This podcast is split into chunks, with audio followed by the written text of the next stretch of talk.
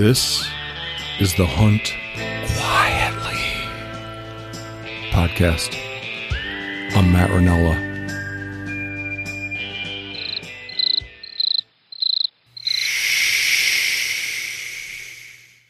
On today's podcast, Matt and I are joined by longtime outdoor writer and hunting TV personality Ron Spomer.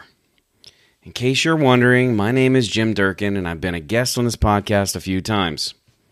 And as you'll find out in this episode, I'll be contributing my own episodes with topics related to hunter access, conservation, and hunting advocacy. While I'm going to be broadening the topics discussed on Hunt Quietly, it was a real pleasure to play producer on this one and sit in while Matt and Ron discuss a myriad of topics. I really expected the discussion to be focused on hunting TV, since Ron has a long history of shows and whatnot. However, a lot of the focus was on hunting advocacy and wildlife conservation. Anyway, I hope you enjoy our talk with Ron Spomer. Got Ron Spomer and Jim Durkin on with me tonight. Is it Spomer? Am I right about that? Homer rhymes with Homer and Gomer. Ah, Close though. ah. I've been called worse. Ji- Jim, you're Jim. This is your fourth appearance on the Hunt Quietly podcast, My fourth appearance so far, yeah. and Jim is soon to be co-host Wow. of the podcast, and hopefully you can get the numbers up, man, because we're languishing. Mm. I'm trying to save hunting here, and all I'm getting is three to four hundred listeners a week. They ain't gonna cut it. I'm, I need a gr- we need a groundswell of listeners. Yeah. So I'm counting on Jim to produce some dynamic content that stimulates the masses to get on board and do what's right Well, if if we keep getting of our cherished pastime. if if we keep getting hosts or guests like Ron, numbers will will go up. Oh, okay, okay. And I'm gonna yeah, I'm gonna lay out your I'm gonna lay out your history briefly here on as soon as I get done admonishing Jim. Jim, you're kind of like the host of this episode, and yet you lack a microphone and a headset. I do have the microphone. Oh, okay. Right, You're easing into it. Yeah, I, I'm easing into it. I, I have the microphone. Right, I have it a little bit away from me because I have a tendency to talk loud. And I, you know, I can actually kind of respect that. It's like you're not there yet. You're not a host yet. You haven't earned. You haven't earned Headset. the headset yet.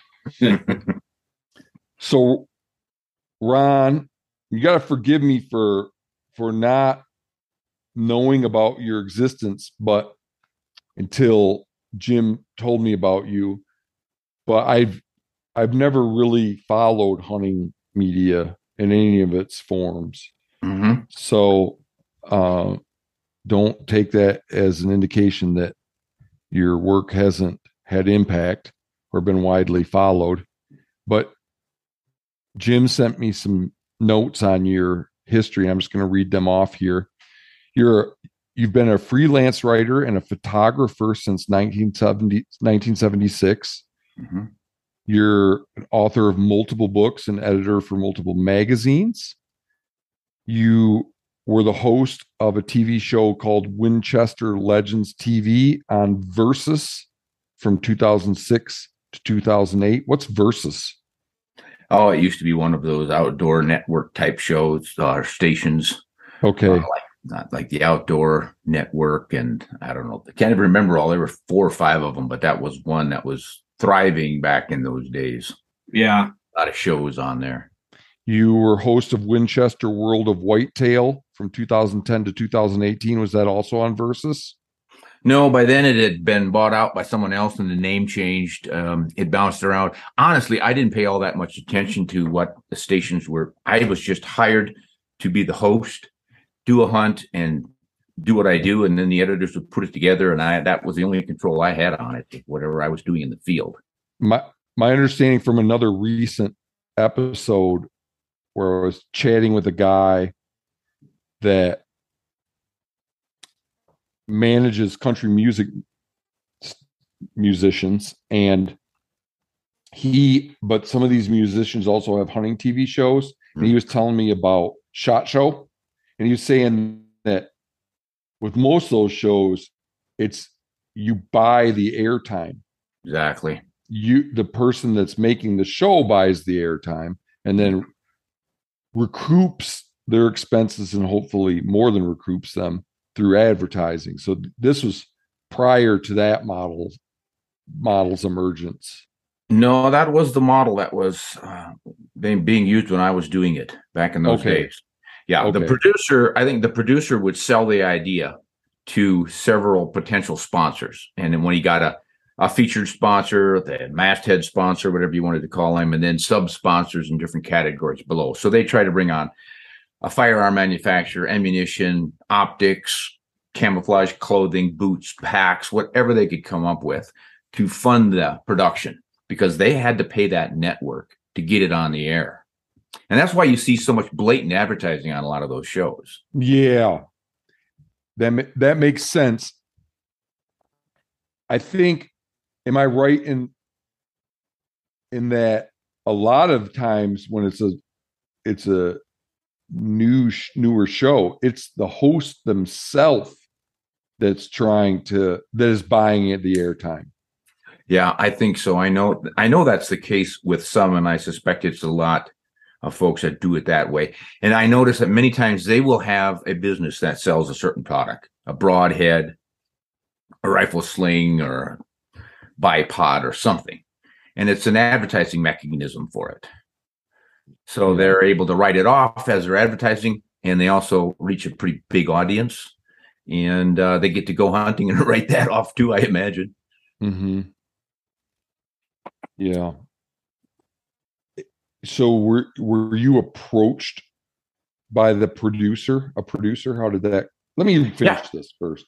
You were the co- also the co- host of White Whitetail Revolution, Mhm. and that and that was before Winchester World of Whitetails, and then you're were guest host on Ruger Adventures, Leupold's Big Game Adventures, Hunting 201, and Outdoors 10 Best.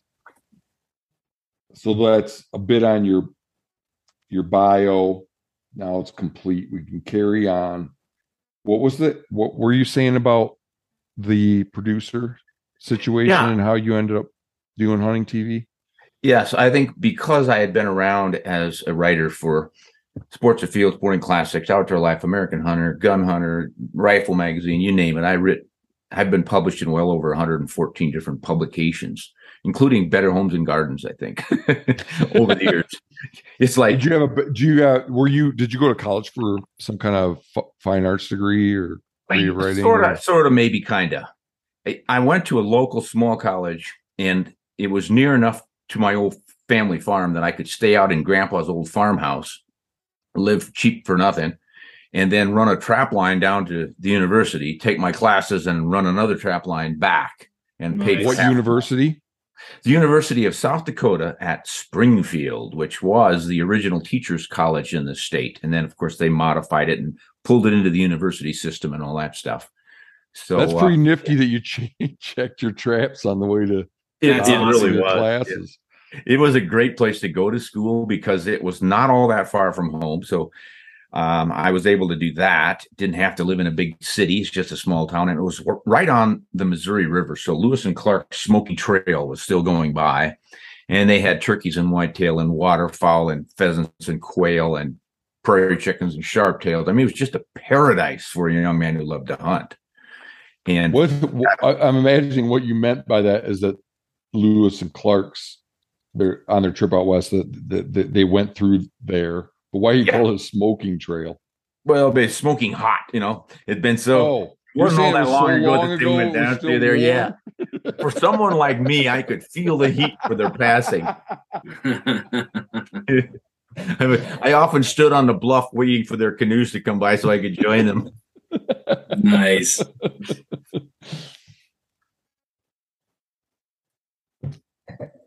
All right. So we're we got your background next thing I wanted to ask you guys is how you're doing. Oh, doing great. How you doing, Jim? I'm doing No, good I too. mean more than that. I mean more than that. I mean, really, how are you doing? What's new? How are you feeling about things? What What are your biggest concerns, and what are the biggest opportunities? How depressed do What you want What? What What's spinning around in your brain? Too many things to mention. I mean, I, if we want to get into politics, and I suggest we don't necessarily because there's too many things screwed up right now. But if you've read Well, the you can Rise lay it out. of it- You can the lay it out. I, I, as a burgeoning podcaster, yeah, I'm I'm re- I think that I'm afraid to go into my political beliefs too much because I I don't want to I don't I, I don't want to I think I have a apolitical message. hmm So my my my message and and my beliefs and the, the kind of conversation I'm trying to have transcends politics. I don't Mhm. see it as a right thing or a left thing at all. So I don't want to alienate my audience by bringing my politics into it. I'll just suffice it to say I have my political opinions for sure. Um, I'm concerned. I'll say it goes as so far as to say I'm concerned about some things that are happening on the far right and the far left. right. So I'm willing to go Yeah. that far. I'm I'm ready to stay away from that sort of thing too because it just alienates half your audience and the audience we need are folks who are concerned about the environment, natural uh, wildlife populations, what we have left for wild places, and how we are going to sustain those in the long term because the pressure is on big time.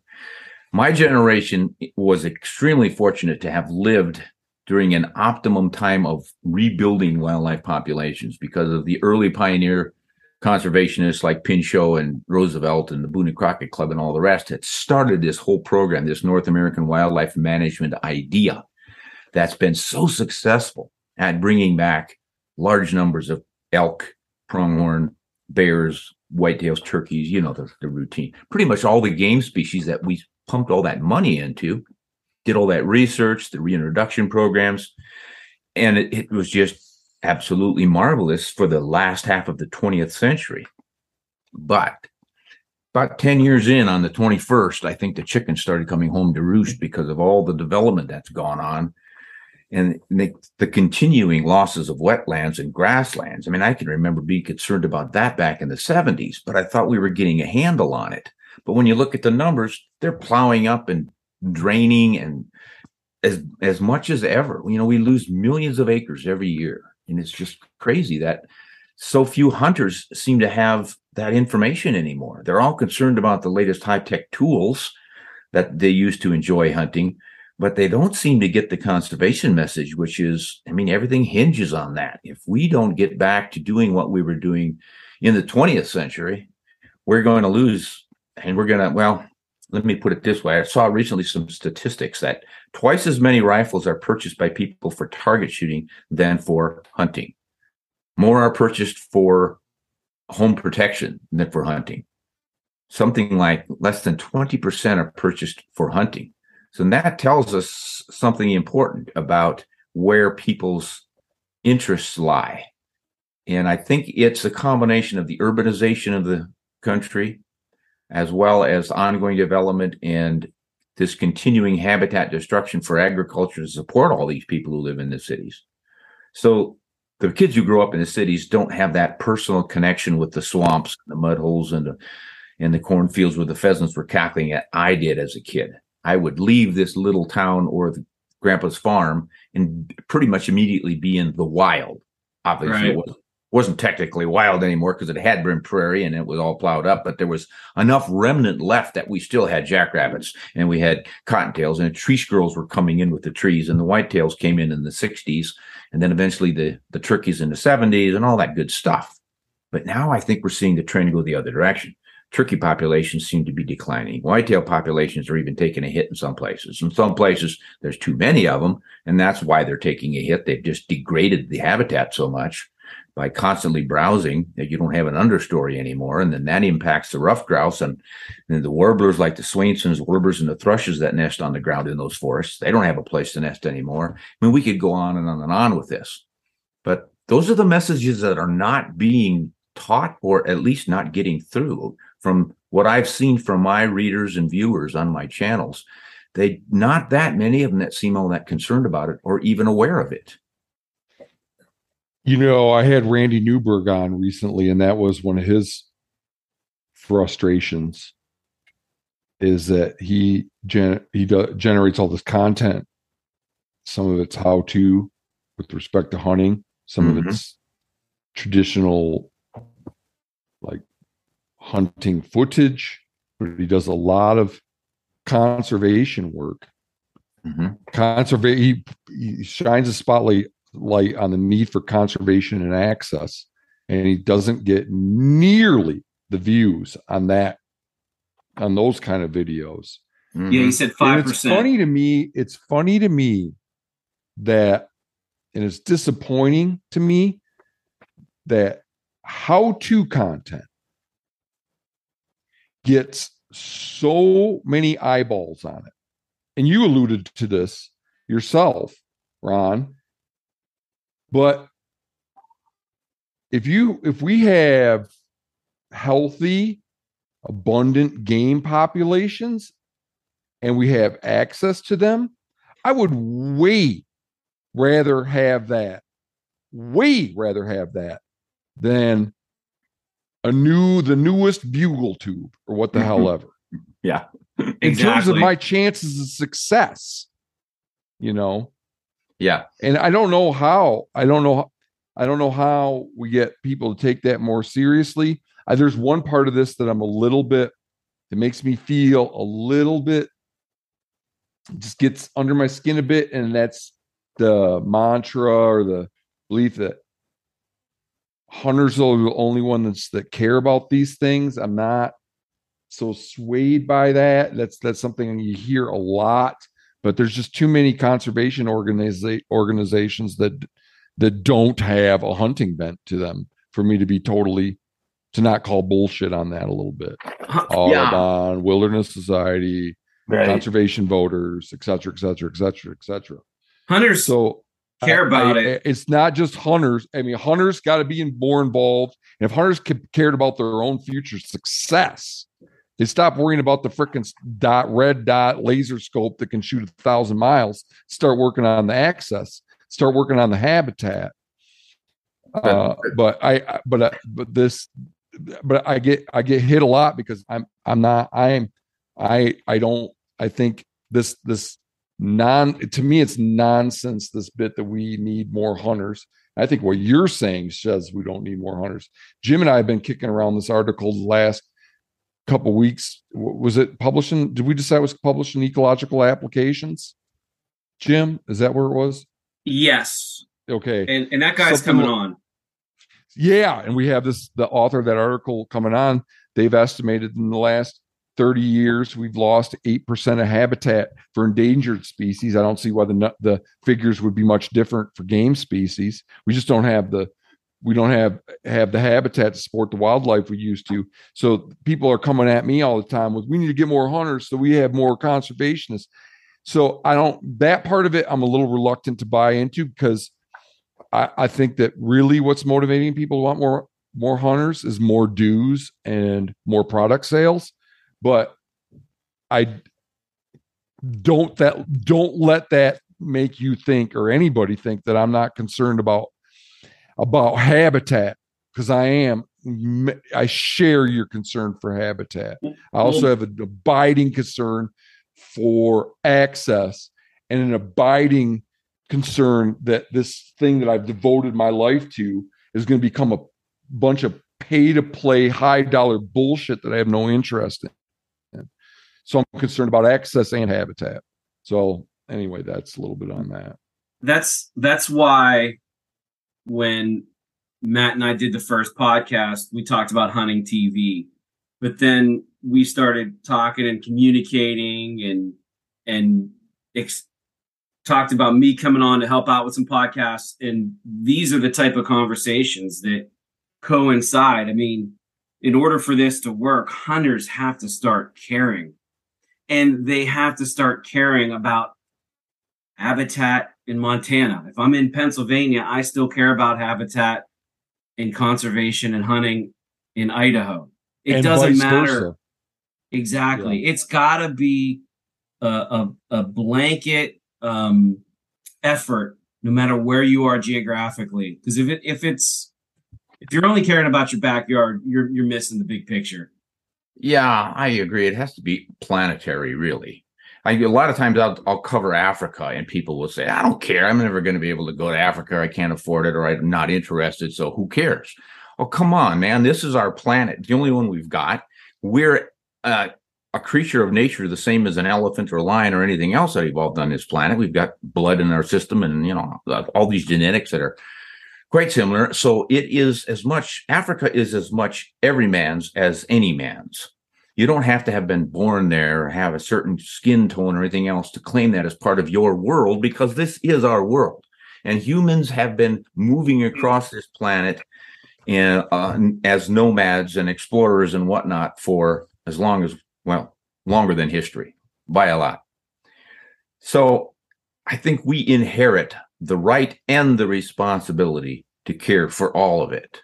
So you're right on that one. We just need to have this overarching understanding of the way nature works and our role in it. That's what's missing to a large degree is that people don't understand that. They have this idea that we're somehow special because we're not animals, as if we were dropped out of a spaceship or something. But we fall to the same diseases as everything else. We have to have food and water and shelter the same as every other animal. We have to have habitat. The major difference is that we have the intelligence, the opposable thumbs, and the ability to make the tools that enable us to modify the environment to favor us over them. And there's the danger because it's never us against them. Well, it is when a grizzly bear charges you, but overall, you understand the situation is that we are going to create an artificial planet and go check out some of your sci-fi movies. I don't know about you guys, but I don't want to be living under those conditions, you know, where it's just all urban. There's no nature left. I'm going to, it's been covered a thousand times by uh, writers who are a lot more eloquent than I ever will be about how you you need nature. Read Henry David Thoreau. Read uh, Aldo Leopold. Man yeah. has to have this connection to nature. Well, I you know, you guys heard of this? This he's a philosopher, and he he that has pretty strong opinions about about the energy situation. And he his name's Alex Epstein does he have an island and a plane? No, no, Jeff. not Jeffrey. Not Jeffrey. not his brother. no relation. About, okay, as good. Sec, as a secularist, I'm not. I, I don't think that Jeffrey's concerned about too much at all anymore. or if I'm wrong, he's deeply concerned. it, it's so, so this guy his he doesn't buy the climate change thing at all and his thinks he thinks that we need to be burning more fossil fuels and that fossil fuels are the reason why we're able to moderate our climate climate and and persist and carry on at least in our homes you know? He's got all mm-hmm. these ideas that run across the go across the grain. And i was listening to him on he's he, he's interviewed on on Mike Rowe's podcast, which is the way I heard it. And I was listening to that the other day. And he lays out this case that that there in his mind that you know carbon carbon dioxide concentrations used to be 10 times higher than at one point in the history of the world we're 10 times higher than they are now we can we can we're okay with this it's just it might be changing things but it's not making any making things worse. And his one caveat, his one, the one thing he said that we'd have to get over to adopt his mindset is we have to get used to a more species impoverished planet. Absolutely. And he was okay with that. Mm. He, he he he thought that was an acceptable trade. And I don't want to live in a world like that. Yeah, I don't. I don't that. want. I don't want to. I don't want to live. I don't. I don't want. It, it makes the world so much less interesting to have fewer creatures. Yep. Yeah, I Hey, agree. And and you know, uh, like you guys knew who E.O. Wilson was? I think he's dead now. Yeah. Yeah. Jim, do you know who I don't know Yeah. who he is. he Yeah, he, naturalist. he he wrote some very important books. One of them was Concilia, Concilium, and he was an entomologist. I heard him speak once at the Ecological Society for America meetings. He was a he was you could say an entomologist or an ecologist, but he billed himself. And here's this word secular again as a secular humanist. So he's somebody that's ultimately, by his own definition, by his own de- his own way of defining himself and his values. He defined himself as a humanist, somebody that first and foremost cares about humanity. But, and it's a huge but, he thought that caring about human happiness entailed looking out for the natural world, Mhm. that they were intricately linked. So- Absolutely. Absolutely. So it's not just like we're doing what's right for the creature's sake because of the sake of the creature. We're not doing what's we're doing it for our own selfish Right. reasons. Yeah. And it's too easy for this selfish approach for people to say, well, we've got cows and corn and rice and all the basics that we consume daily. What the heck do we need a Furbish lousewort for? What do we need a jumping mouse in California for? And they go down the list. They pretty much write off any species that they don't require for food or shelter or Right. perhaps having as a pet. And then you go to the, you carry that to an extreme. And what are we looking at? We're not going to have bluebirds. We're not going to have hummingbirds. There's three hummingbird species right now that are down to fewer than a thousand in the entire species for an Oh endangered wow. species. A hummingbird, for gosh sake. And That's when, when do you sad. when do you think Yeah. that started? That What's that that? trend where hunters I don't want to say they don't care about that kind of stuff, but I'm sure there's going to be people that really criticize us talking this way. Where you have to care about, you know, you heard that saying, what's good for the herd is good for the bird. You have to care care about the bird as well. When do you think that trend where hunters stopped caring about the bird happened? I, I don't think they stopped caring so much as they didn't start caring. They were focused uh, as a hunter, a young man coming up or a young woman you, coming up into the fold. You want to hunt. Your focus is on getting your first d- bird, your first buck, whatever. That's natural. That's just human nature. You want to be one of the adults doing something important, putting food on the table, etc. So there's your focus. If you don't have mentors who, while you're doing that, tell you, you hear that little chickadee over there? That's a black capped chickadee. Look at that. That little bitty thing will survive winter with no external heat source, finding what remnants of food there are in a forest that's under three feet of snow. That is a tough animal, tougher Yeah. than me, tougher than you. Got to respect that chickadee. And you just go uh, down the list so that you teach a respect and an appreciation for the wonders of nature. And then you, as a hunter, are a part of that. The same as the wolf, the coyote, the lion, any predator. We have just as much right to harvest nature's abundance as they do. Um, I think we are the only animal that cares about our prey. You don't see wolves and, and any other predator working overtime to improve the habitat for the things that they eat. They just go out and get something, tear it up, and eat it. Yeah. We're the only animal that actually cares about it and shows a little bit of concern and helps other animals. Yet we get accused all the time from by the anti-hunters for being heartless and cruel, and we're the only animal that destroys everything, when it's really quite the opposite.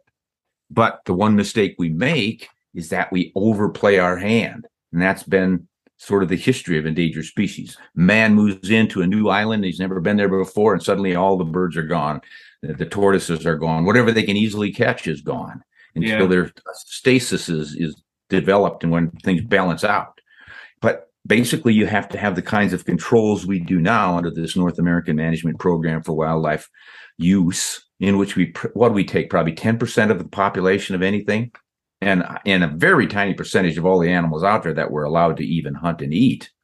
when you do the numbers, you know, there's just not very much, small percentage. So that's the way it. I mean, I always harp on sustainable use for hunting. I think that's where we have to land eventually is that how can we as a people sustain nature while using it? Because we have to use it. Nature provides everything we need to survive. And instead of replacing nature's produce and production with man made things like petroleum products that make clothing, vinyl shoes, vinyl this and that, plastic this and everything's plastic now. And the greenies wear it and celebrate it while they run me down for wearing a coyote skin. Well, the coyote skin is all hmm. natural, biodegradable, shade grown, free range. And they hmm. they reject it. This is nature's abundance. She gave it to us to use without destroying the planet by drilling more oil wells and having plastic pollution all the way up to the North Pole. Boy, did I get on at that time. That's great, man. I never thought of it that way. so, yeah, I think this is why hunters do what they do. And, and I'm not running hunters down. I was, I think most of us start off pretty ignorant. We're interested in the hunt. That part, you're get. I almost feel this is something I've thought about a fair bit. I look back at those days as the glory days. Oh, sure. Of my youth when I just got to do it and I didn't even not only did I know that you that it was an option to advocate for it and it just never even crossed my mind. I just enjoyed it. And mm-hmm. I, uh, Ron, I'll admit that that period went on way longer than it should have. way, like maybe when I was, I did a couple things, ad acts of advocacy that I've already covered, but they were all based on access and my own hunting. They weren't based on conservation. Mm-hmm. It, it wasn't. It wasn't until my late thirties that I started giving back in the way I should have. Mm-hmm been doing all along. Well, you know, as I was saying, it's just kind of human nature. There are there are those stages that a hunter goes through. It's like you want to get something, and then you want to get your limit, and then you want to yes. get the trophy, and then you get older and you've done it all, and you finally go, you know, I just like to be out there. If I see one, I see one. If I shoot one, I shoot one. But if I don't, I don't care. And I'm r- rapidly approaching that stage myself. Um, yeah, I still want to hunt, but I don't have this. I'm not applying in every state to get the limited tag so I can go for the biggest buck and bull anymore. I just mm-hmm. want to go hunting and and know that there are still some wild places in which I can function as an integral part of nature, doing my part as a predator. And then in the off season, I'm also doing my part at, as restoration. I have a little ranch here. My wife and I are planting trees for wildlife, food plots for wildlife. Got CRP grass on. We have no cattle running on the place. We're doing You're all. In Idaho now, correct? Yes, yes, we're in Idaho. So we have impressive numbers of sharp-tailed grouse and pheasants and gray partridge, a few ruffed grouse, um, mule deer, cougar, elk, moose, whatever comes through this country. We are trying to improve the habitat for them. But then it's a special circumstance in that we're both retired. Well, I could be retired, but I keep doing what I do. But you know, we're of, of an age at which we have paid the mortgage and we don't have big bills. Most people are struggling and they can't afford to dedicate the acreage that we do to just to wildlife. But it strikes me that plenty of people who don't could. There are plenty of big landowners, fairly wealthy landowners, who are still fixated on that. I have to wring every last blade of grass out of this ground and put it into a cow for my bottom line. And if we maintain that attitude in our culture, which we pretty much teach everybody, you got to maximize production. That's what's the most important. So if it means that your hummingbird's going to go extinct because you plowed all the flowers under to plant wheat, tough luck. We got to feed the world's starving billions. I would. I just finished up a project. I'm a research ecologist looking at trying to get wildflowers to grow, flowering plants to grow on CRP lands, mm-hmm. and in order to support pollinator insects. And the and we we did half the work in Colorado, eastern Colorado, and half the work in eastern Montana, and the fields in eastern Colorado you could go miles with no fence row like fence row habitat. This goes back to your with the cows eating every blade of grass, right? Uh, maximizing production. So there's just no edge row habitat down there. It's become the most. And I have a friend that lives in North Dakota, and he grew up there, and there was tons of deer and pheasants, and now it's the same way. It's kind of like a ecological desert eh, by and large, and not a shell of what it was when he was a kid. And then there we we have some of our site three a few of our sites are on this guy's place who's somehow he's from that culture. He just grew up in that. He's a farmer grew up in that area. But something something made this guy think that that wasn't okay. I don't know what it was. He just seems like all of his neighbors, but and he started planting hedgerows, shelter belts, and it's this oasis. He's mm-hmm. still he's still making his living as a farming as a farmer by I don't know my casual assessment of his his quality of life and style. Well, okay, not quality of life, but his material possessions. He was just as well off as his neighbor neighbors, but he has deer, mule deer, whitetails, and pheasants coming out of his ass. There's wildlife everywhere on his place. And when hunting season comes around, all of his neighbors come over and ask if they can hunt. Mm-hmm. We should yeah, ask I mean, if we can lease I just can't imagine not wanting to. That was a joke. I can't, not making that trade, given what five percent of your income to make your farm, yeah, twenty times more interesting. Yeah, more productive of wildlife. You know, I know what you're saying, and it's it's true to a significant degree. And and again, I think it's a cultural thing. I grew up in farm family both my grandparents farmed. My dad stopped be, before I was out of off place, you know, but got a strong background in it. Worked on farms all growing up and everything, and I get the the mindset. It was tough in those days to survive. I mean, we, we were in an outhouse we got running water eventually, you know, but a lot of these friends of mine and family, they were still using outhouses, didn't have any running water in the house. Some of them didn't have electricity yet or a single light bulb and that kind of stuff because they didn't have the money. They came out of the dirty 30s and they learned that you've got to scratch and claw just to stay alive. So they're growing their own gardens, they're growing their own food. The, they have a hog that they butcher, chickens laying eggs, they butcher a, a, steer, and then they, of course, produce enough to sell them so they can afford the car and the gas and all the other accoutrements of life that are expected. But then you've got to consider what society does to these farmers. You need to be the big shot farmer. Billy Bob over here went to school and he's got an ag degree and he's plowing up, taking out all of his fence line and he's maximizing production using these new techniques. And you're still using that old fashioned stuff where you've got weeds along the fence line and weeds behind the barn. And that's just terrible. You need to clean that up. You have trained these people to want to succeed in, in a program that you've defined for them. And human nature, do we want to be successful? In in the eyes of our peers, or do we want to be some kind of a wild man they're all making fun of because we've got a bunch of weeds and pheasants instead of a nicely mown lawn and a new RV to go down to Vegas in the wintertime because we're successful farmers? Can't blame the farmer for wanting to make it one way or the other.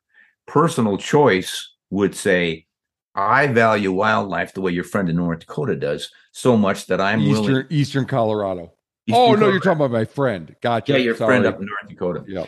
So if, if he's saying my value system tells me that I love to have more deer, sharp tails, and pheasants on my place than an RV that I can take south all winter.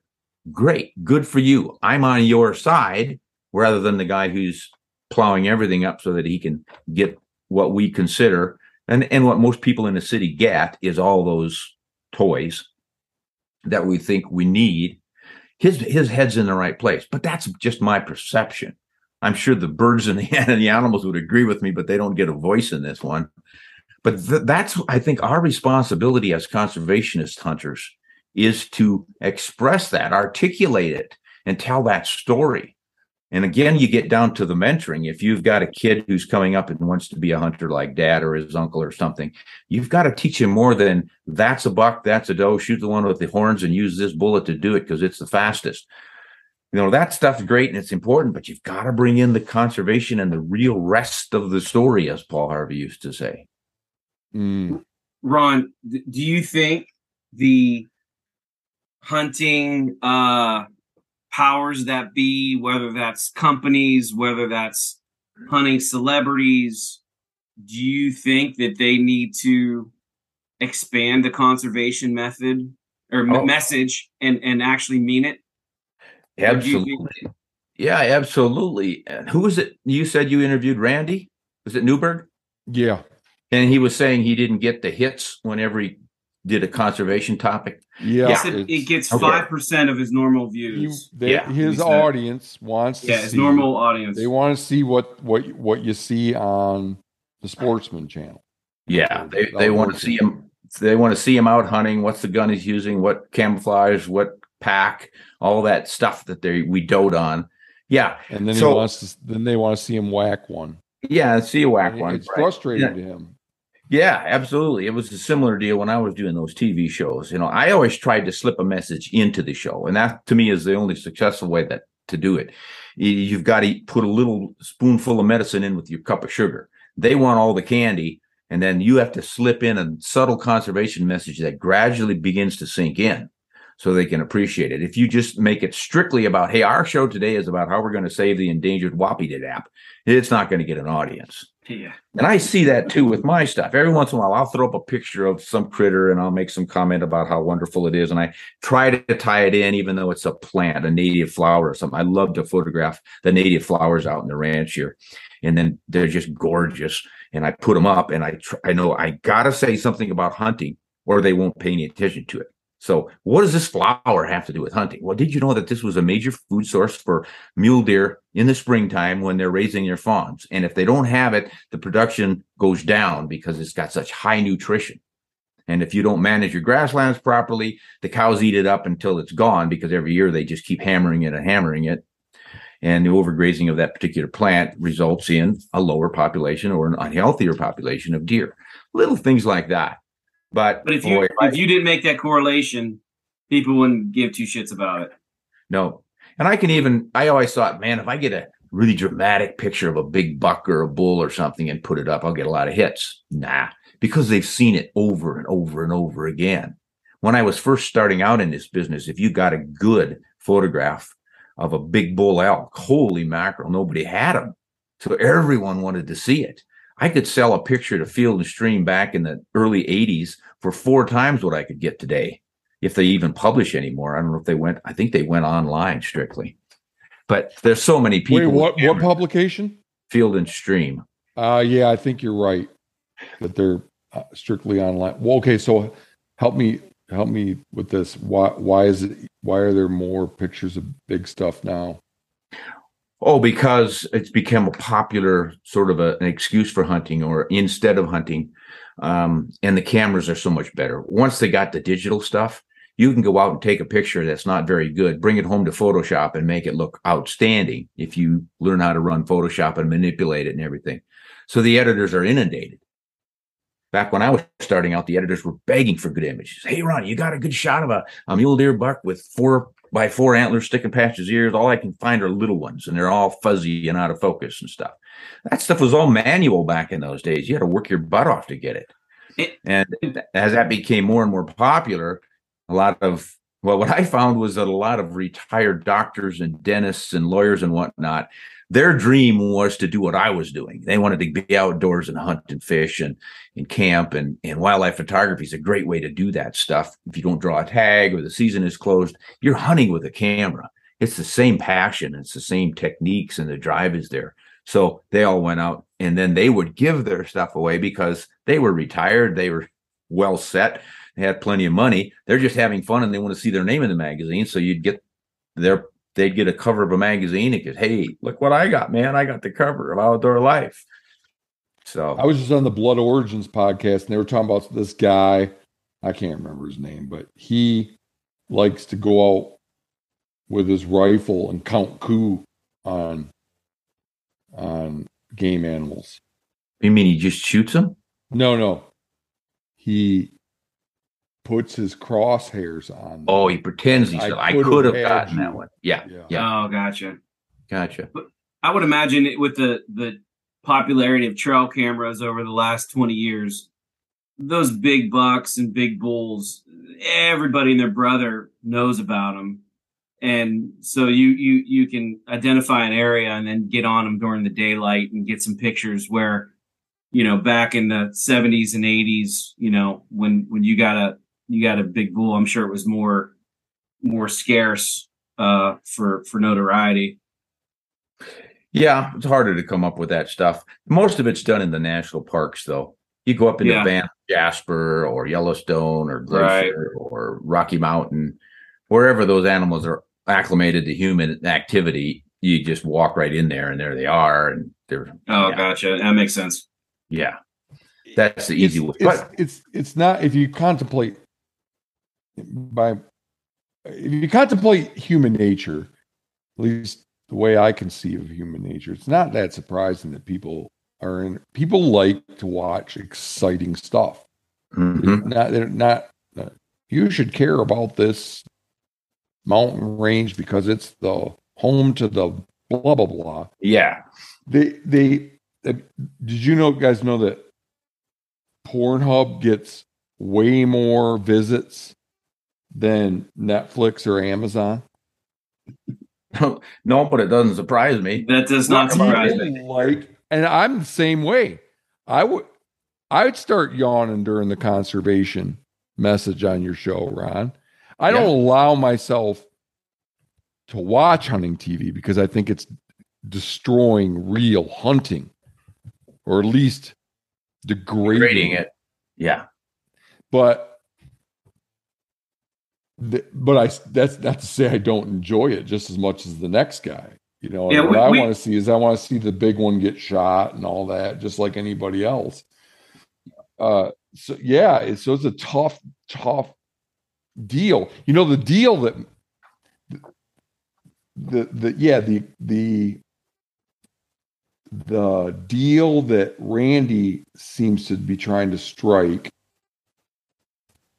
the um, exchange he's trying to make he- he's using the exciting stuff the shooting of the critter Uh huh.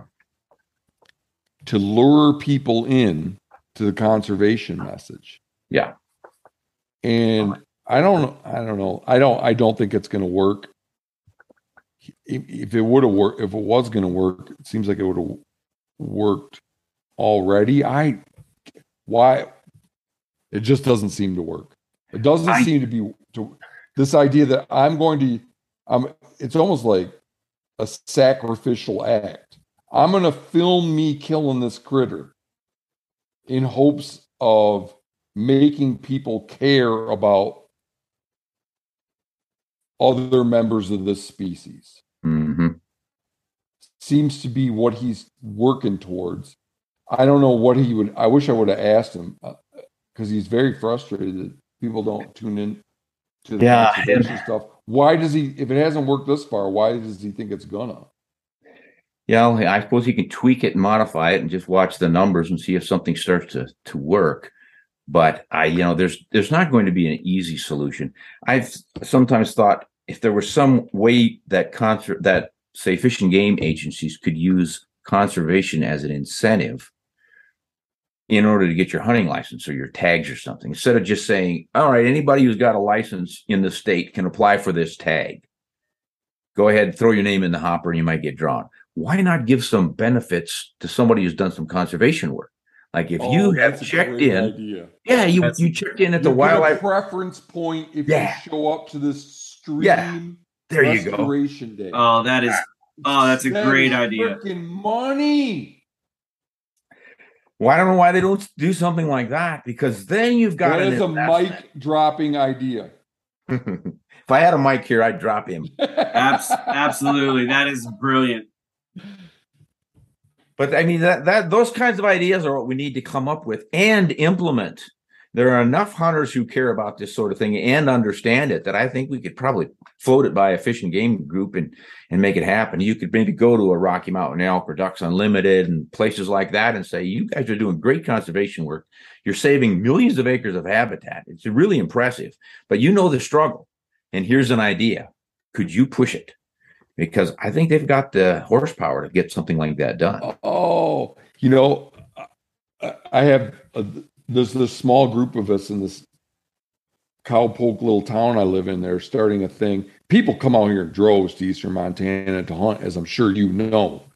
And we got this program, block management, out of state license fees fund it, allow people to hunt, and we're trying to bolster the protein, pro, program and protect it because ranchers are I'm I'm afraid that it's losing its luster because they can make more money with something like land trust or mm-hmm. outfitters and stuff. And we're doing this thing where we FOIA'd all the everybody the the names and addresses of everybody that's hunted block management last year. And we're gonna send them a mailer and invite them to come out and do some work on these ranches for a weekend. Mm-hmm. That's another one. We might get a few, but we'd get a few more if it was you get a preference point.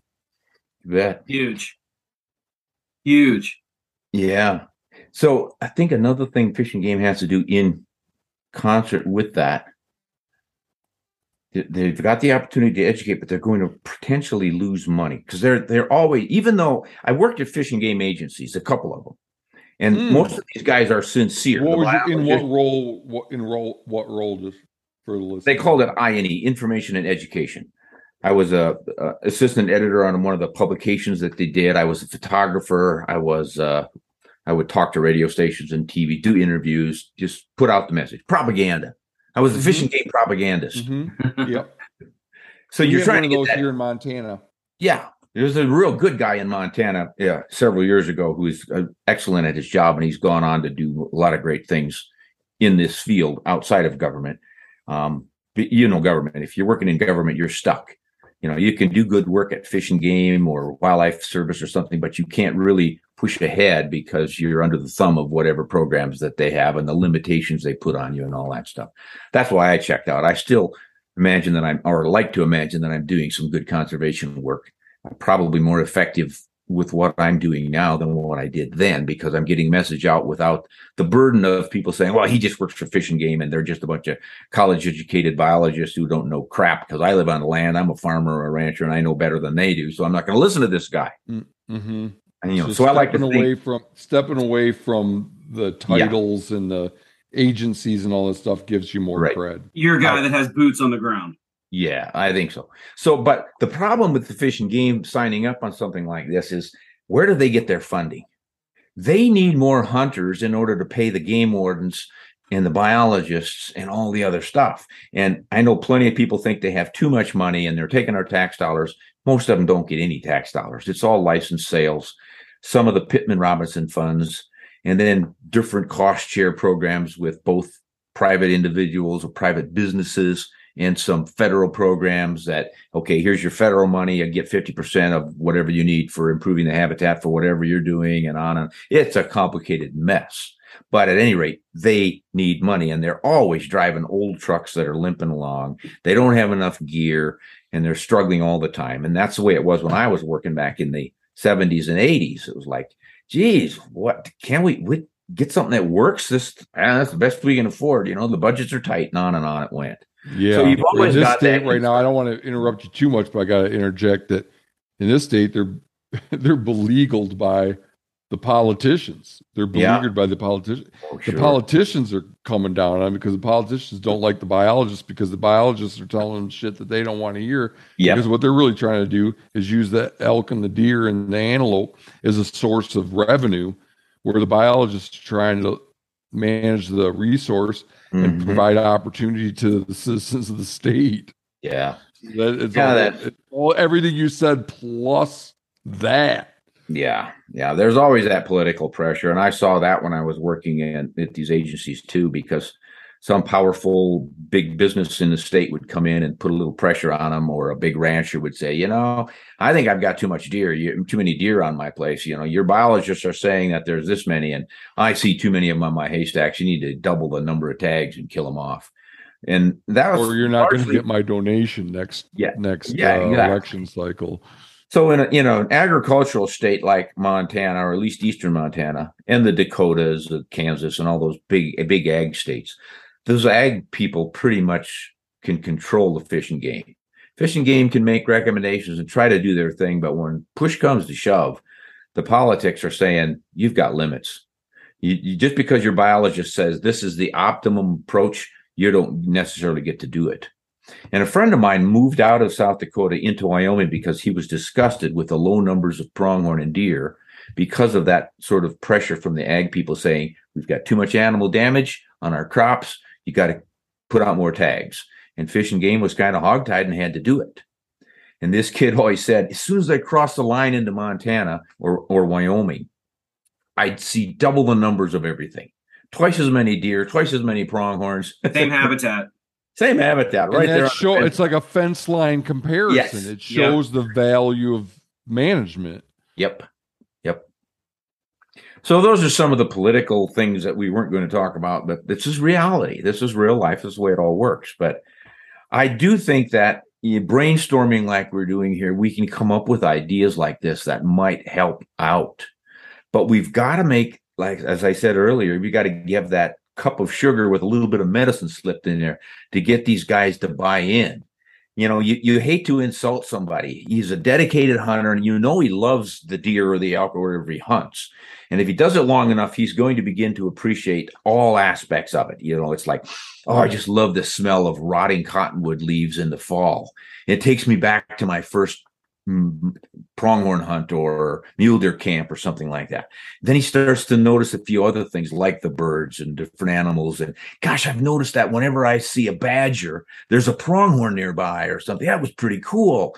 And they get sucked into it the way I did when I was a kid. I was just all about this stuff. I would go out when the hunt hunting season wasn't even open and crawl around in the mud and the blood and the tears just so I could get more of that nature connection.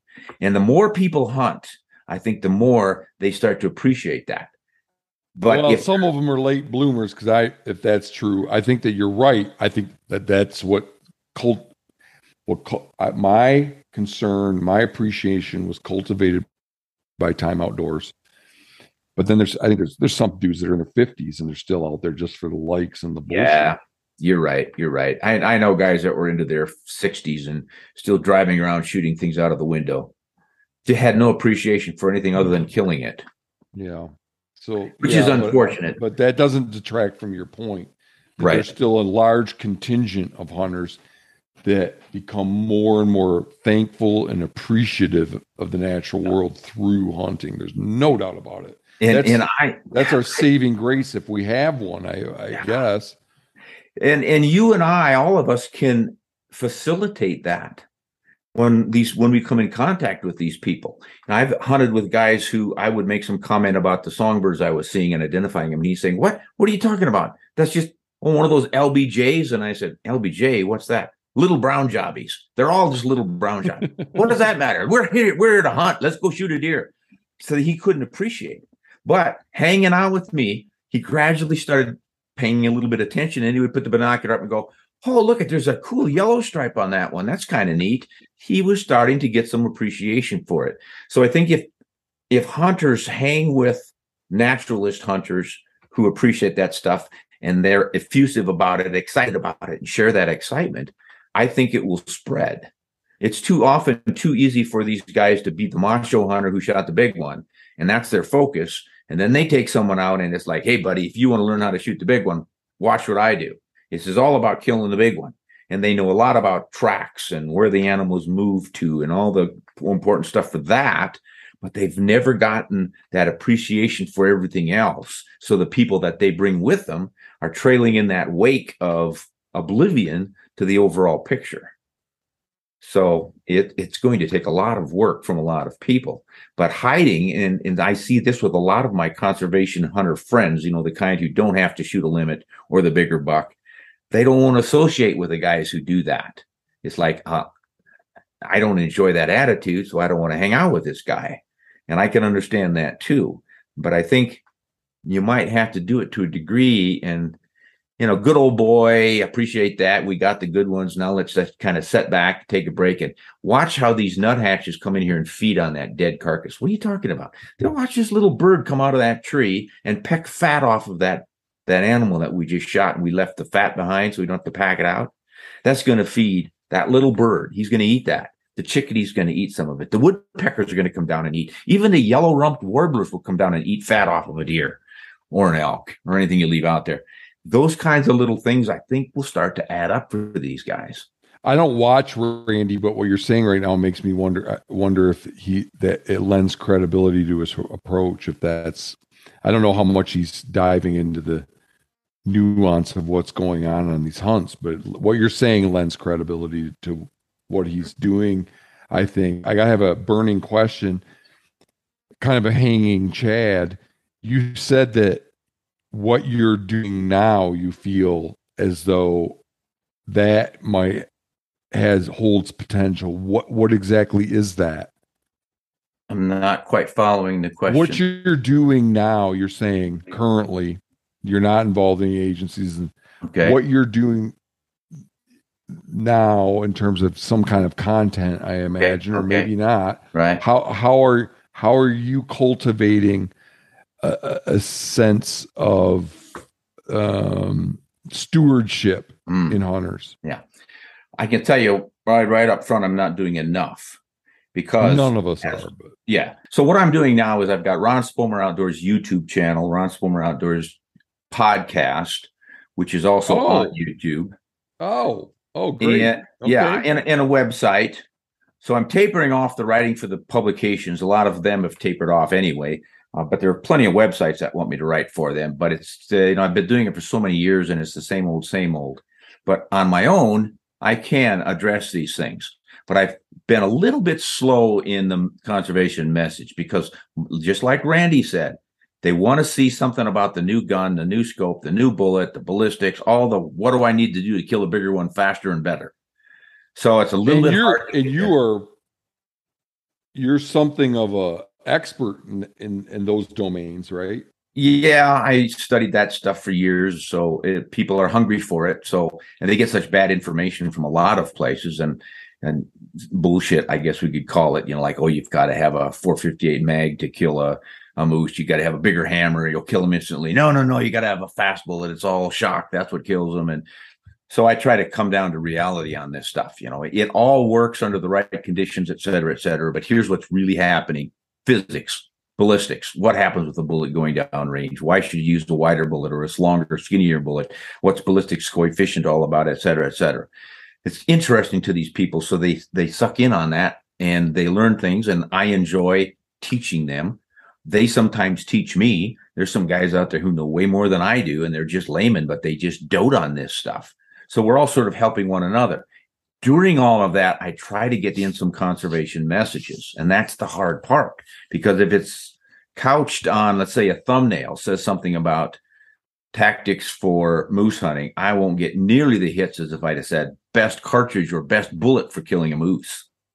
Then I'm going to get the audience. So during those presentations, I have to try, and that's where I'm falling short, to slip in those little conservation tidbits and natural history things. Overall, though, of course, they can come to my website, Ron Spomer Outdoors, and then scrolling through there and seeing the different cartridge and rifles and scopes and things, there's suddenly up pops this interesting image of a bird they hadn't seen before, and it says hunting for the lesser prairie chicken, last chance. They may be on the endangered species list or something. They might read that and learn something. So, but I, I definitely need to uh, knuckle knuckle under and do more conservation work on my channel. It's just that, like Randy said, if you don't keep your numbers up with all the stuff they're really interested in, you're going to lose your audience. And then where are you? So it's a compromise. Mm-hmm. That is tough. That is tough. Yeah, I- yeah. Go, uh, Jim. I'm I'm dominating the, the questioning. You need No, to. I'm dominating the answering. oh no, this is No, I- great. I, I was going to chime in. I, great. I've learned a lot about different calibers. If you want to learn about calibers and shooting and ballistics, I mean, Ron's the guy to go to. But I, I think we'd we'd be remiss if we didn't talk about hunting TV and and how it's changed over the years and and uh we we when we initially talked we we shared share a little you shared some conversations about some of the shortcomings of hunting TV and, and even outdoor writing. And it, it prompted me to think about a, a experience that happened to me.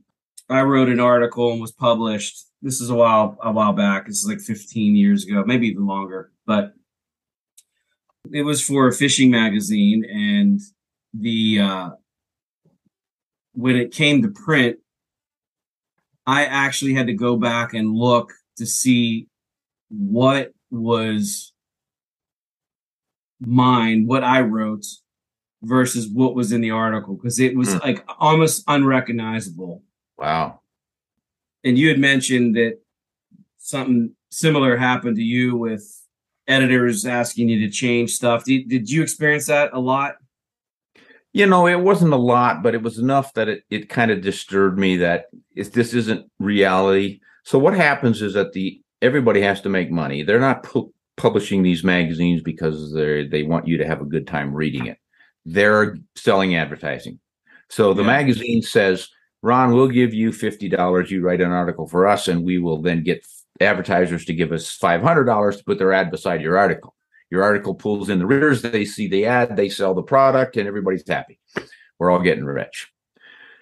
A variation of that came with the TV stuff. All right, you've got the channel or the TV show sponsored by five, six, eight, ten companies, whatever, splitting it up. And if you make a bunch of money, they pay the host pittance to do the show, and then they pay themselves a whole bunch of money once they've collected all this advertising. And the host of the show is expected to use the products and oftentimes hawk the products. Hey, this is the greatest thing ever, man. And why am I saying this? Because they paid for this show. Yeah. Right. You're right. And you and people aren't stupid. You know, they know that you're being paid, you're the host of the show, and it's brought to you by company XYZ. You're gonna say that They the must be somewhat stupid, or the model wouldn't work. great- you get a point there. How about how about the model that involves a uh, a a, a lovely figure with a good set of teeth who's never hunted before, and she's now the star of a big TV show about to Oh, but that's that's hunting in the in in the 2020s. It's exactly fucking that. Like, let's get some necro- necrophilia and bestiality involved and some sex appeal and make some shit happen here. That's and this is the thing that oh, I could go on and on. I don't want to. I could go on I a I guess tirade we that hit would his last hot button, twenty eh? minutes Yeah. about how hunting is a sacred thing yeah. and it's a special thing. And I just hate that crap. I go, go ahead. Oh my god, I gotta. You guys carry on. I need a thirty second break. I gotta go pour me another whiskey just because of you having that Well- topic having come up. I, ironically, what was added to my article was a lot of advertisement in the sense of guides that fished the river Mm-hmm. um, that I was writing about, which happened to be the Kenai River in Alaska. Uh, that's been written about a thousand times, but nonetheless, and I had never fished with the guides, and I just got this article, and I'm like, you got to be effing kidding me! Like, I felt deflated in in a sense because they just added so much to the article, and it didn't even feel like mine. Mm-hmm. But I would imagine that probably happens to aspiring writers all the time where they're they're I don't want to say manipulated, but you know, they're eager to get stuff published and I, you know, I really hadn't had problems like that. Um, gosh, I mean, I've sold thousands of magazine articles, and they, when they come out, pretty pretty much the way I did them. But then I have an English degree, and I pride myself on getting grammar and syntax pretty right. Um, but occasionally they'll change it because when they do, I'll go, yeah, by golly, the editor was right. That that reads better the way he did it than I did. But it's not a major change. And it's only a few times that they did things like suggest, hey Ron, we really need to stroke our advertiser this particular scope or or rifle or something. Could you just say that you use that in your story instead of what you used? And I just said, sorry, but no, I didn't. I'm not gonna lie like that. You figure some other way to get your advertising dollars. If you don't want the story, then don't buy it. But Well, that didn't happen very often. But they plan it that way. You know, they'll say, "Hey, Ron, we want you to go on a hunt and use this particular gun and blah blah blah." Well, Yeah. okay, I can do that because they're going to pay for the article, and I can use whatever brand gun they want me to use because the hunt hasn't happened yet. But I'm not going to lie about it after the fact. Well, my grammar is perfect, Ron. So well, I, I've noticed that as we've been. that's what Grammarly's for, right? Make the Yeah. More people use it. what What do you think that uh, that some of the changes that you've seen that I mean, both good and bad. It doesn't matter. It doesn't all, have to be all bad. Uh, that hunting TV's taken over the last twenty years with the specific networks that tend to show eighty percent of their content for hunting. Hmm. What's what are some of the changes that you've you've you've been able to see and go, that's different than when I started, or that's different than than when I was doing it? Well, this may be a disappointing answer because this is true. I don't watch outdoor TV. I, even when I was doing it, I rarely watched any other shows because I Really? I just didn't enjoy it. There were a few that were uh, what I thought were good, high quality shows that had a message beyond the watch me kill something, but not too many. And so many of them became blatant advertisements for one particular piece of gear or something. And then they started pushing unethical, I thought, unethical performance. And you use the newest high tech, whatever, and it'll make it easier for you. I get that, and it's a matter of degrees. We went through this stuff back in this in the 20th century too. You, even before I came around, as I understand it, when smokeless powder came on in 1894, there were a whole bunch of old timers who said that's not fair, it's not right, I don't trust it, I'm sticking with black powder, and they lasted up until the 1930s in some cases. They didn't You're want that have to. back. Okay, maybe as the lowest common denominator in terms of history of firearms, you're gonna uh, you're gonna have to elaborate. Why would smokeless powder be unfair? Oh, because it pushes your velocities up so much more. You know, you were topping out at around at best 1800 feet per second. And here you've got these new bottleneck cartridges with smokeless powder that has way more energy in that nitroglycerin and nitrocellulose than you ever got in the black powder. So you Did you can know that, reach Jim? out farther.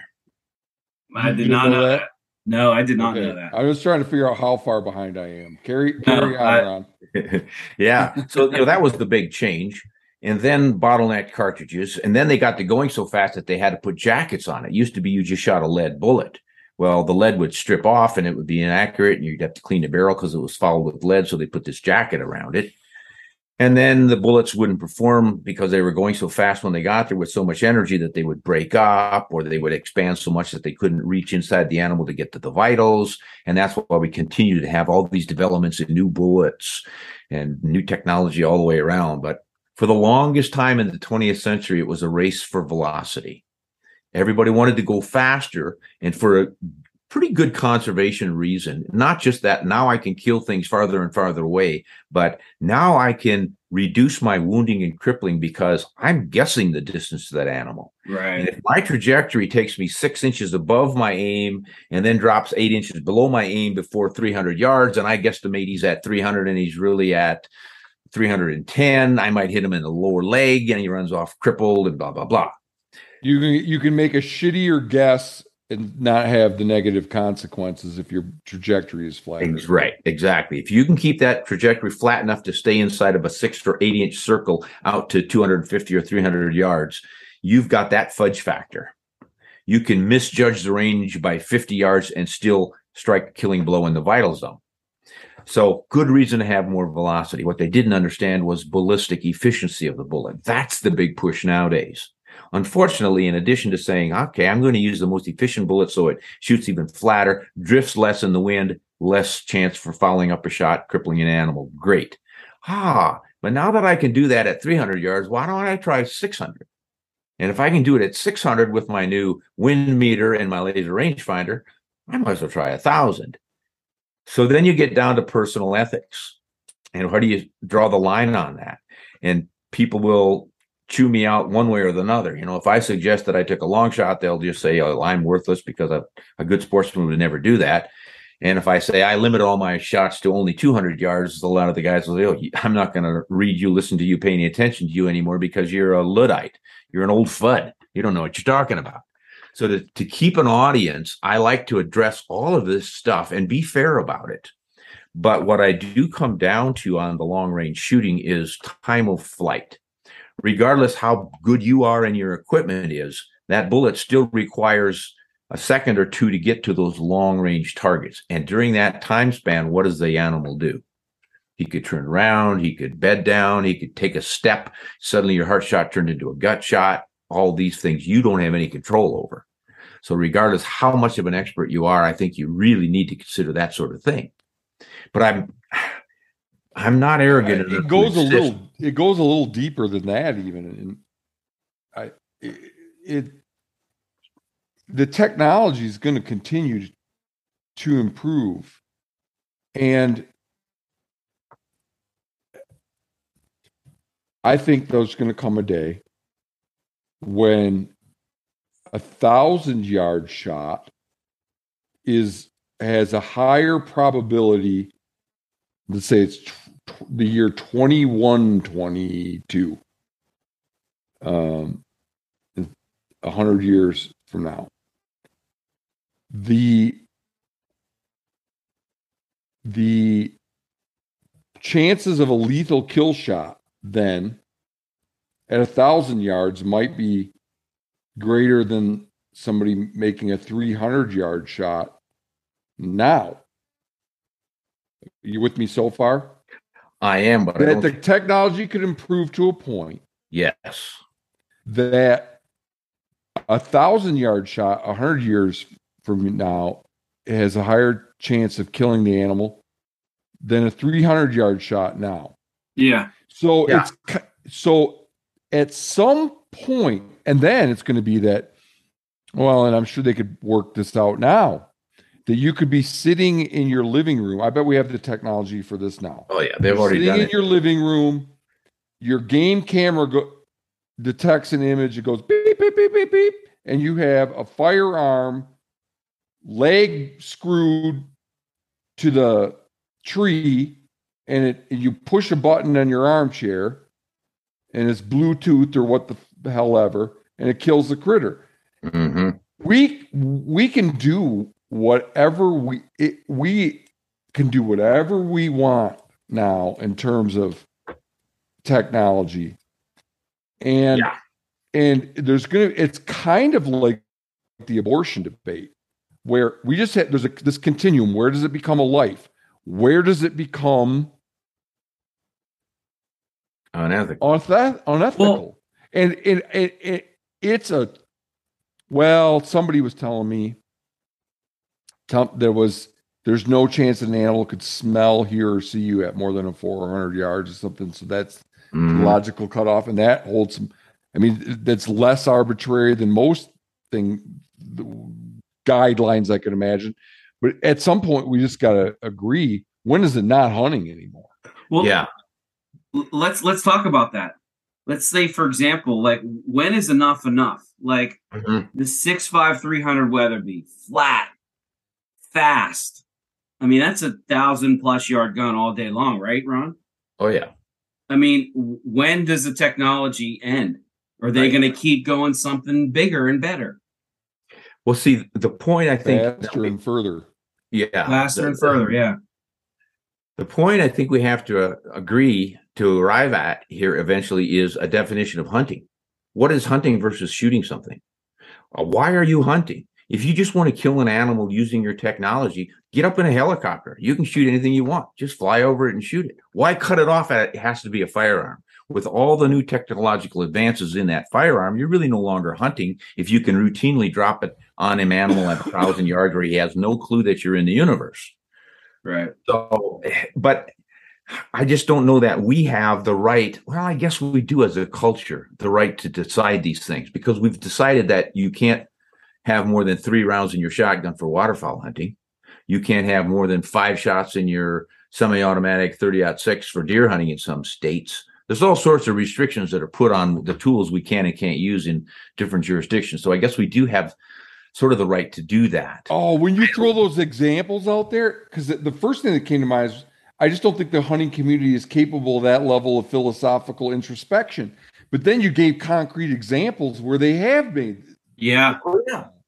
You bet. This was back, you know, 100 years ago or 80 years ago. In the 1930s, there were a lot of these changes, the waterfowl stuff, where we saw that, my God, you know, we're going to lose our canvasbacks and we can't, we think the giant Canada goose has gone extinct already. Well, we've got to control this stuff. What's the problem? Well, we got rid of market hunting. That was a big one. But now these guys are going out with these new high capacity auto loading shotguns and the pump shotguns too with the tubular magazines where you can hold six shells and they can go boom, boom, boom, boom, boom, boom, boom, and get six birds or shoot into a flock and get 25. There's got to be some way to control that stuff. So they went with a mechanical approach. You sorry, but you're illegal if you hunt with more than two rounds in a magazine and one in the chamber. That's your limit. You can't use a gauge larger than 10. They used to have eight gauges and four gauges and two gauges and punt guns, for God's sake. They had outlaw all that stuff. So Yeah, could we outlaw long range rifles? You know, I just had a I just had a guest on that convinced me to add as I have these bullet points that that well then Jim has worked on them as well.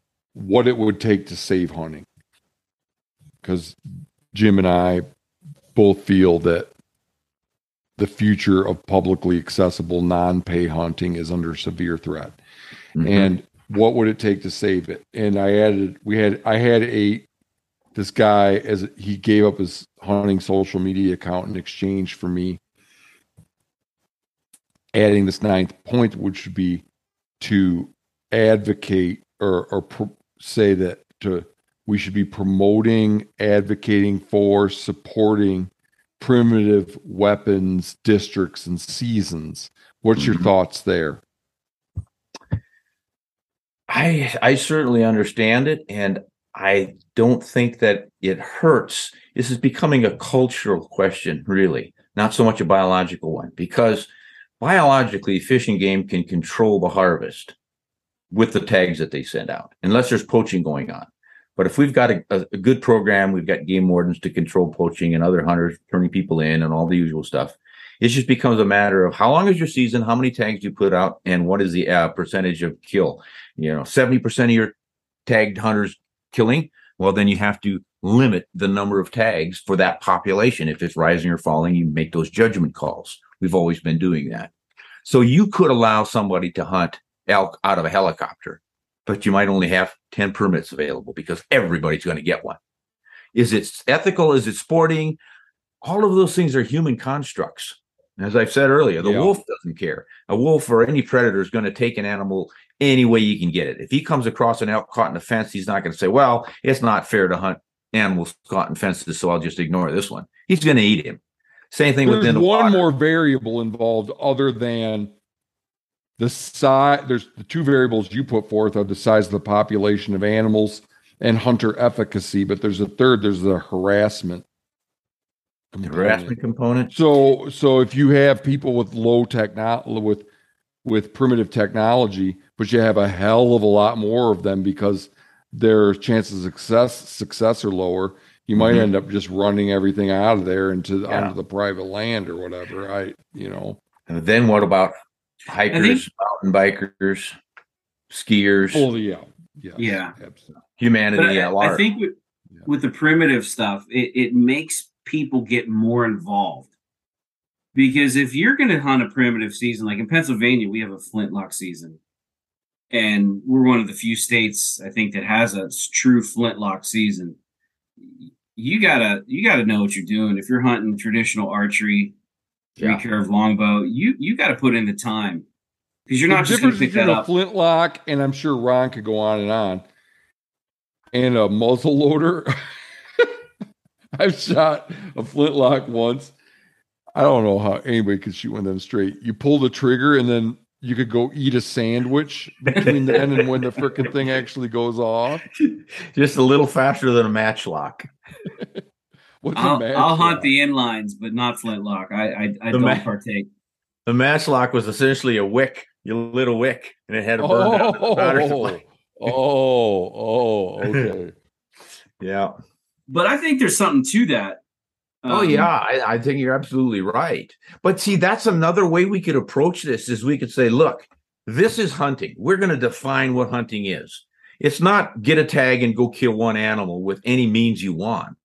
We've already established that we're not going to allow that. You can't poison a water hole. You can't hunt out of a motor boat while it's underway. You can't hunt out of the air, et cetera, et cetera. So why not say you can't hunt with a rifle that can throw a bullet a thousand yards accurately or something? I'm not. Not saying that I'm running down anybody who does that kind of a thing. I, personally, I don't want to be doing it. But we could say, look, we are so effective at killing these animals. The population is so low. There are so many hunters who want this chance.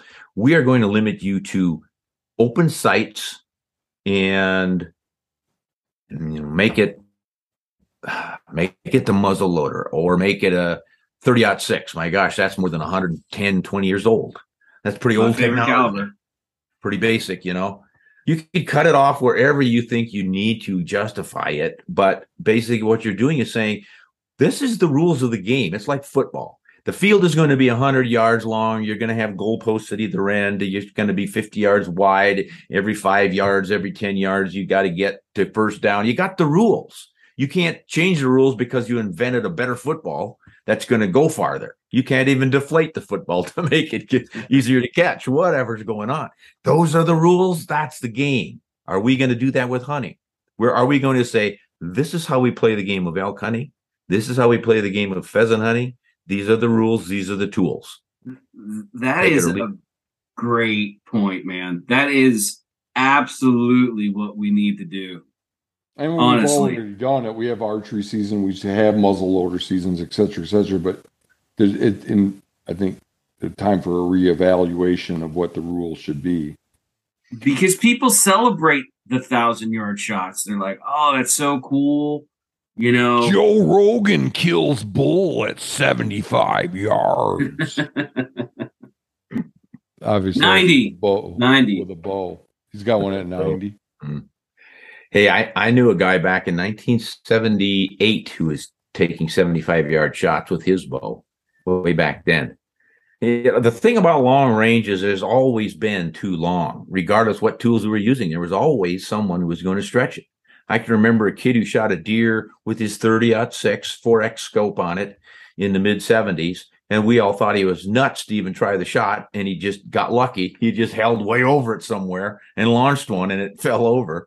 So that sort of irresponsible shooting has been going on forever.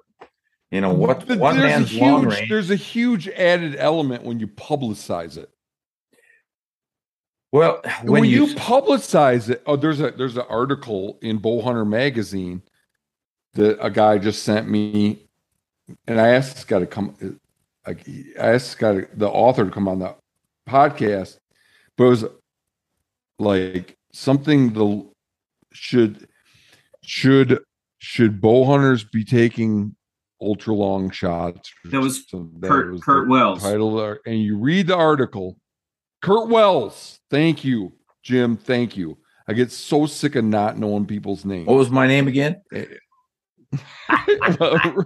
Ron Spomer, and I know that, and I got well, I got the pronunciation right. So the good on me. right. I, it's uh, we're doing this on Zoom, and it's right there on the.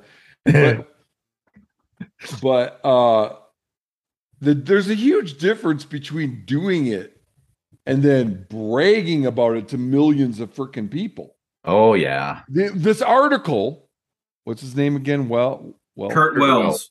Kurt Wells. It it took the title doesn't tell you what it's about. What it's about is how he has all these anecdotes about hunting influencers and hunting personalities inspiring these young kids to take these super long shots. And his guy has been a field where he's ended up tracking on multiple occasions these young kids wounded critter that they took a freaking poke at at 90 yards with their bow. Yeah. And I bet that happens all the time.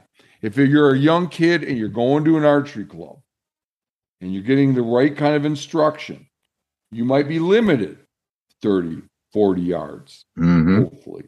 But if you're if if what you're what what's being modeled to you is not that, but instead is Cam Hanes and Joe Rogan, then you're holding the freaking arrow at a 45 angle, 45 degree angle from parallel and letting her rip. Yeah. Saying a couple Hail Marys on the way. Oh, you're absolutely right about the influence part. You know, the guys who are doing that are influencing the kids, and you know, kids they always want to be the superstar. They want to do what the the champion did. And if some guy is consistently advertising that he's killing elk at 100 yards with a bow or 1,000 yards with a rifle or some kind, then the kids are going, "Oh, that's cool. I want to do that too," and it sells the product. And then we get back to the football game, guys. You got to identify the field of ba- battle here and Yep. draw your lines. And and and as I said earlier, that's what we did with the waterfowling and the shotgun restrictions, and uh, no shooting out of vehicles restrictions, and all the rest of the things that the different states have done. It can be done. We just have to, as a community, decide for the betterment of what we do and the wildlife we love. We have to probably consider making these changes because getting back to what you were saying earlier, Matt, about in a hundred years we're going to be able to drop a deer at a thousand yards as if we were hitting it over the head with a hammer right here, right now. But you're talking about what guided missiles? We've got the technology already. You know, we can build a projectile that will not just go down range and get the deer, but heat seeking missiles can find that deer. Do we want to really be shooting Is that where we want to go? Yeah. yeah do we want to go there and that's the question too few of us ask is yeah this is great i love getting behind a rifle that'll hit a gong out at a thousand yards you know it's a wonderful challenging target shooting experience but converting that into hunting and calling it hunting i don't think flies it doesn't for me anyway Yeah. that's Yeah, not to I- say i haven't taken some longish shots but i don't intentionally go out like some guys do to say i got one at a further distance than you did You don't back up. You're not like, Yeah. oh, Yeah, shit, that- he's too oh my close. Ron, I've heard you say you you, you want your shots within 500 yards, and I would imagine or less. I would imagine a guy like you could shoot way more than that. you know, if I worked at it like a lot of guys do, I I could. I the longest shot I ever took was just a couple of years ago. I was testing out a new cartridge, a long range cartridge, and everything else, and all, and they didn't exactly say we want you to hold off until you can make a ridiculously long shot, but it was pretty obvious that they wanted to be selling this as this new long range cartridge, blah blah blah. And we did a lot of target shooting with it, and the whole system worked out beautifully. Every time I set the scope for a certain distance that the laser rangefinder said I had, I'd hit my target. Wonderfully accurate setup and the conditions just happened to be perfect. Absolutely no wind. Calm animal had no idea was out there. 777 yards away. We had two people with rangefinders to confirm the distance, and and so I thought, well, if I want to be an expert talking about this stuff, I really uh, I ought to have some experience. I'm going to try this because it should work. Right where I was holding was right where the bullet went, right through the shoulders. Got this buck at that ridiculous distance. I know I've been criticized for having done that, probably justifiably so. But I felt at the time that A, I could pull it off without wounding this deer. By the way, the nearest cover was a half mile away. It was just open prairie.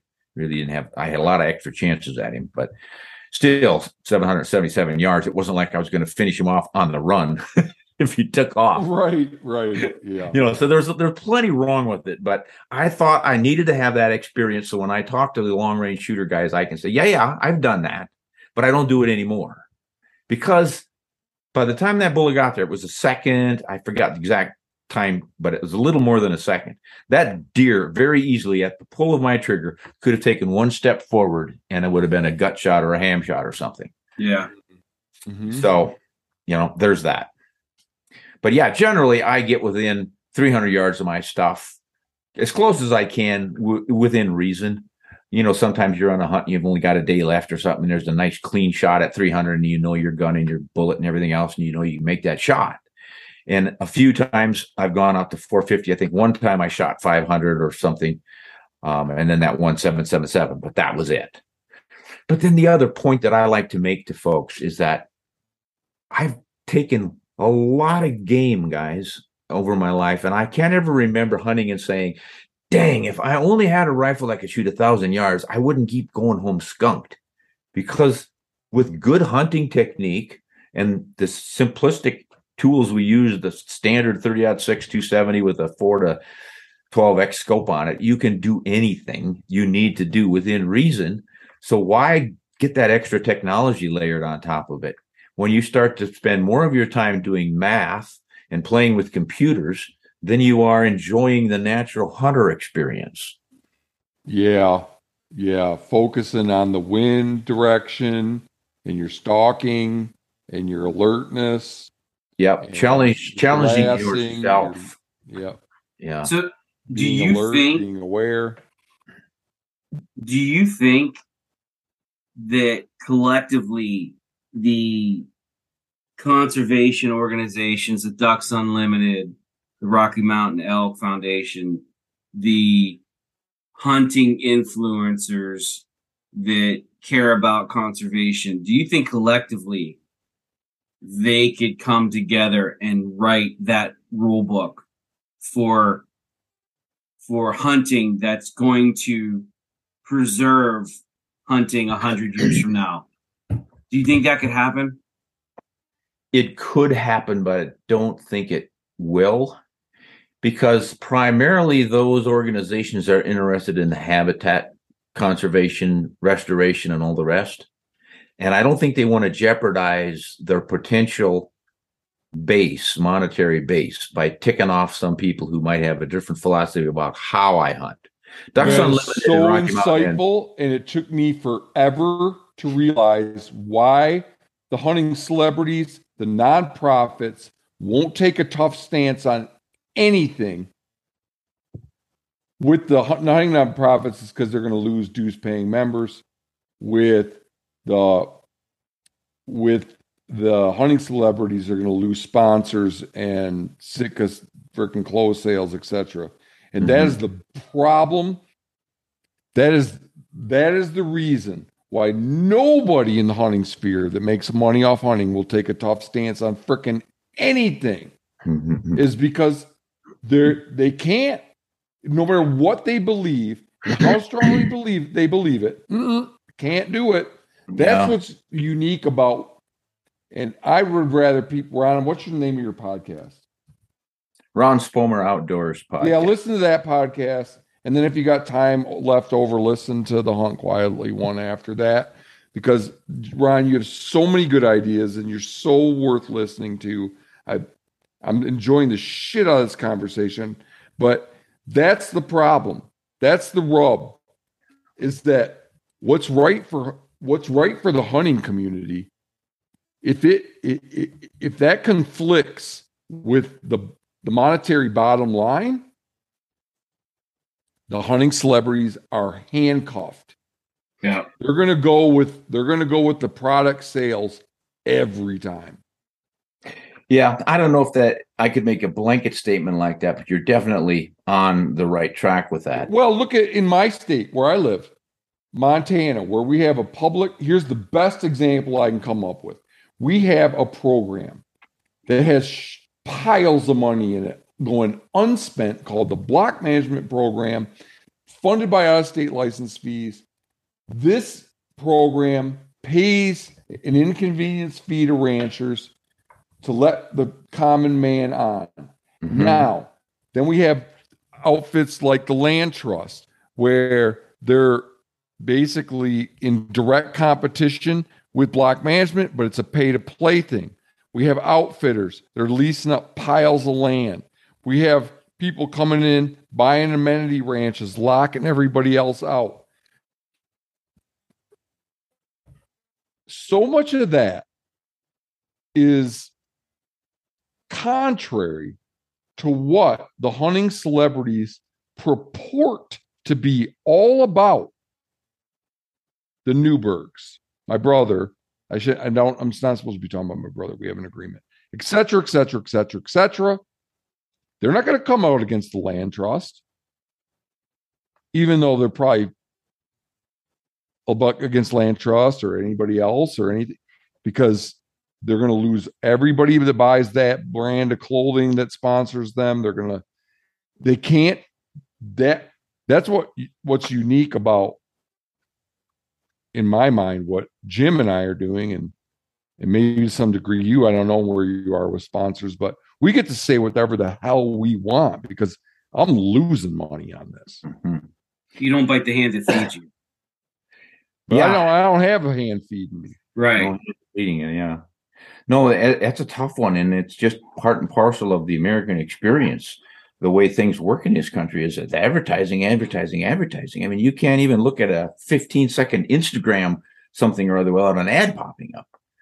So I think we all understand there's got to be some advertising, but there's got to be, I don't know, if you would call it this isn't just this just isn't just hypothetical i i called randy recently and tried to get him to come out against land trust in a phone call with just him and i and he wouldn't even though he's his whole thing is publicly accessible hunting. And the hmm. reason I, it's got to be something along the lines of he's sponsored by sitka he's sponsored by go hunt and all the people that hunt land trust land that a lot of those people wear a Sitka. Hmm. And a lot of those people use Gohan. Hunt. And my, that's It- my it- conjecture. Why it's else? com- What's the it's- risks? it's complex for sure. I, I, you know, obviously we're not constrained by any of that, but again, you'd you'd be naive to think that people's opinions and the way they come off aren't uh, aren't guided by the people that are funding them. I mean, it's just human nature. Yeah, Yeah, and, and we're talking about a situation where what's right for the publicly the hunter of publicly accessible land is in direct contradiction a lot of times with what is going on and nobody can say boo because they're going to lose money if they do Yeah. that's if if i'm not right about that then i really have no reason for having a podcast but that's my concern that's like that's the Well, it's an it's inner un- sanctum of what I'm concerned about is right there. it's unfortunate that money, finances, and stuff influences opinion. I hope I like to think it doesn't influence truth, but then you can have truth and not speak it, and it doesn't matter. You repeat a lie often enough, and it becomes the truth. But it is reality. I think we what we have to do is figure out some way to deal with it effectively, knowing that it's there and it's probably never going to change. Now, I, I don't think Randy Newberg is wants to throw over good wildlife conservation and hunter access for a few dollars he gets from a sponsor. But if he's getting a, a good wad of cash from that sponsor, neither does he want to step directly on their toes. I would No, imagine. that's that. I think that Randy is playing a balancing act where he's trying to do the right thing, but he's he is very tightly constrained because there's money involved. Whereas Jim and I have zero constraints and we can just talk about what's the best move, what's best for the hunters of publicly accessible land. Yeah, I, I understand that, but I think something that we need to consider is who's more effective. No, that's right. Yeah. So is Randy, by doing what he's doing, walking that tightrope, is he going to be able to sway enough people over to what we would consider the right side? Maybe not, but you know, one side or the other. Or in my case, if if I do it the way I'm doing with emphasis on the cartridges and the bullets and all the fun stuff, and then a little bit of conservation in there, am I going to bring enough people over to make it matter? Or would I be yeah. off- here's another. Here's a whole other wrinkle to that. Is that we're talking about two vastly different things. Right now, I'm talking about access, Mm, mhm. not habitat. Yeah. Yeah. Access is uh, as another problem for sure. Other Huge than problem. And yeah, It's not like you know, you But- hear Cabela's, Bass Pro Shop, yeah, freaking uh uh Jackie Bushman, what's his uh Realtree, et cetera, et cetera, et cetera. Everybody is about this nebulous concept of conservation. Once you flesh it out, they're not they're not gonna they're gonna get uncomfortable. If you start saying we need more national monuments, they're not gonna go, they're not gonna they're not gonna buy into that mm-hmm. because that that that that'll alienate some of their customers. But as long as you leave it ill-defined and vague, they're like, yeah, conservation, conservation. You don't hear them saying much about access. And a lot of these guys, like Realtree, etc., etc., etc., they're they're they're not about access. They pri- they're about prior. Look at all the stuff, all the properties that Realtree owns hmm then they lock up for themselves. Well, They're not Yeah. about access. well, well, They're I not remember. about access at all. They're anti-access. They take our money that we use their, to buy their camo and reinvest it, invest it in buying up access for themselves. And this is the kind of stuff that nobody can say a thing about, unless, unless except for people that don't make a dime off of it. And there's none of them around. There's no one around. There's no, I'm not aware of any except for me and now Jim. I mean, the, that's the thing, and we're and, and that's why I think it's going to die. We we can't attract more than three or four hundred freaking listeners a week. But we're I feel like we're saying what can't be said by anybody else because everybody else's bottom line is on the. But You know, I Jim and I have demanding jobs, but we care enough about the sport that we're trying to say some shit here. You know. yeah, the, the trick is what's going to be effective.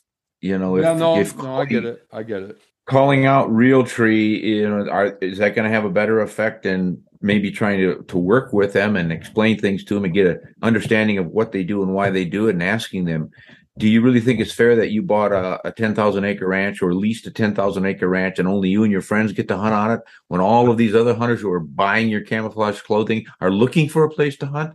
Might not it be in your better interest to open a little more land or work with us on some sort of programs that do open land so that you can continue to have customers? I'm just postulating that possibility, but I think there's Maybe it there's takes somebody like me that's just pissed off to point it out, and somebody that's more conciliatory Mhm. to pick up the pieces. Yeah, that, that's usually the way it goes. You know, it, it takes the uh, Bible thumper to stir it up, and then somebody else to say, "Well, look, let, let's strike a compromise here," because everybody's ticked off at you, not going to work with you. But you do make some good points, and and that's what we need to air and get some discussions. Now, I was going to mention Boone and Crockett a while ago. You were talking about Ducks Unlimited, Rocky Mountain Elk, some of these organizations not working in these directions, and especially on the ethics end of it. Boone and Crockett Club is the one that has said, hey, we need to set some ethical boundaries here. Fair chase, they call it. And they get called out a lot by guys saying, oh, it's a bunch of hooey. But they've at least had the courage to say, we've got to put some limits on our behavior out here. If we want to brag about being true hunter conservationists who care about it, blah, blah, blah. So there, if you check out their fair chase regulations and whatnot, all I've seen it. I've out. seen their list. Yep. yeah, their list steps on a lot of toes of a lot of Yes. companies selling Yeah. gear. Great I- I point. get- One one of one of my things with them is that why is it that you get to hire an outfitter that leased up a bunch of land, figured out where all the wildlife is, brings you in, peeks up over the ridge and sees the big one, then has you come up and execute the shot, which is three percent of a successful hunt, and then you're the dude. How I don't that? know that. I don't know You that. my thing with them is my, Boone and Crockett, Pope and Young. You know what my thing is with them? They're supposed to be about what with these big horns and stuff is the health of the animal. What an exemplary um, specimen. Don't associate the hunter's name.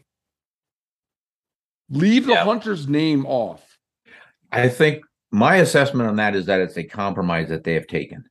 They understand that very thing, but they also understand that if they don't help the guy with the uh, who needs his ego stroked a little bit, they're not going to keep their membership up. This is just human nature once again, and you Yeah. have to make a It's a cost of doing business. Okay. Yeah. All right.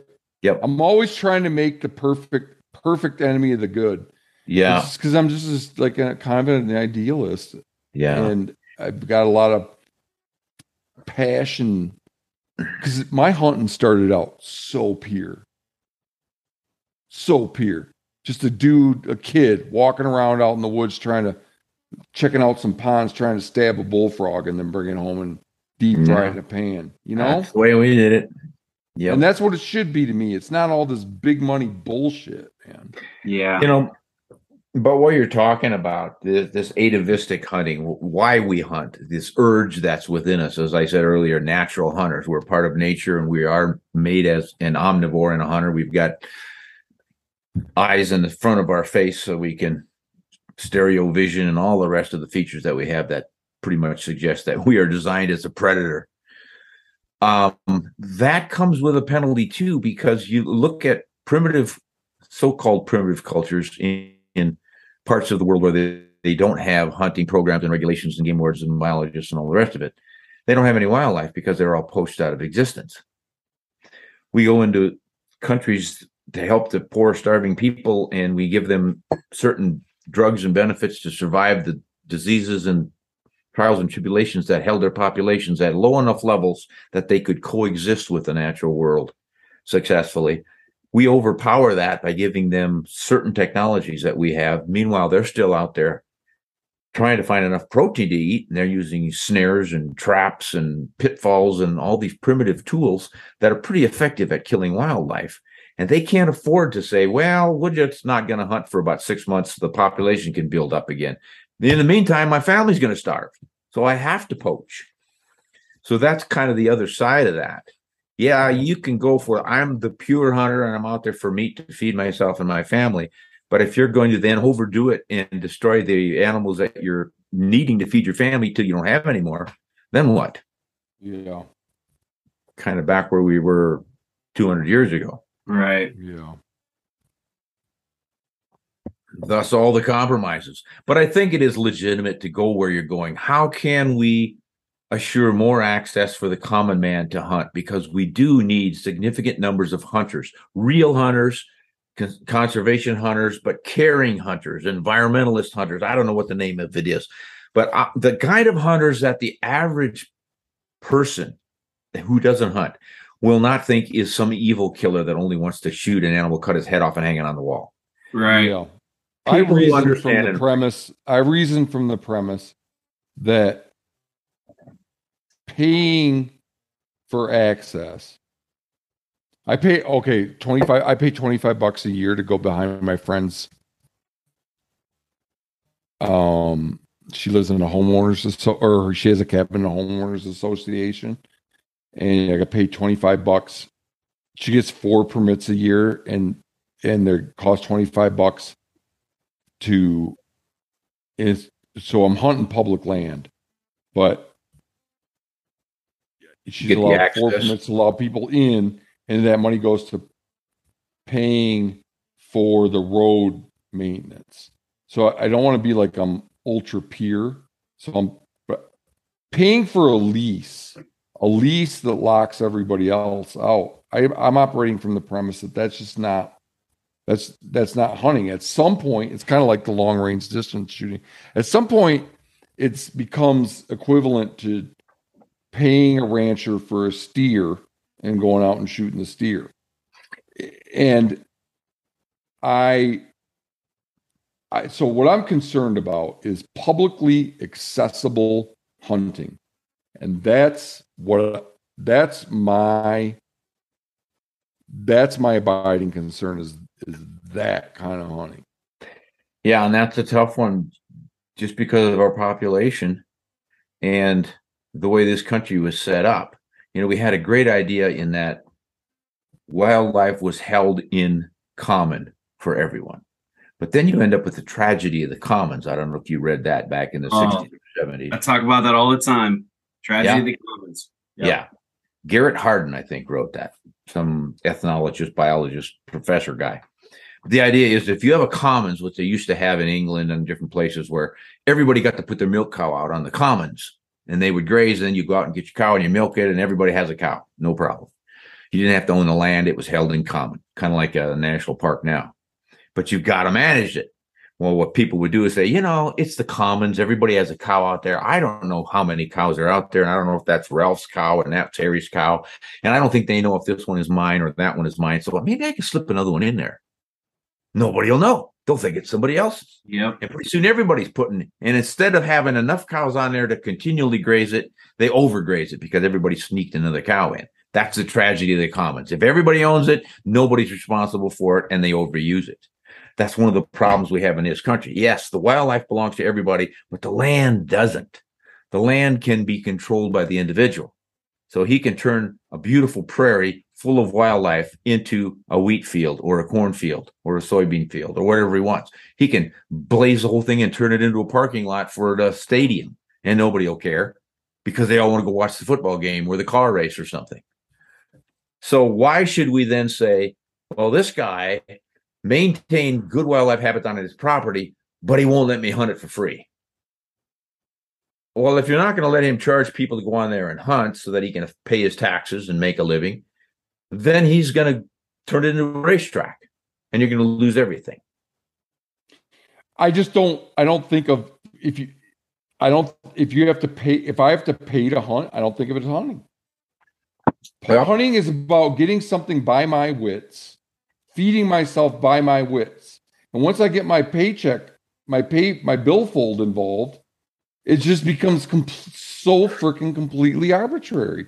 It- I it's- under, I you know, understand. I could, but- I could, I could shoot. Anybody could shoot anything if if they're willing to pull their billfold. There's no sense of accomplishment. okay, let's say let's say you want to go to the wilderness of the Brooks Range in Alaska to hunt a Dall sheep.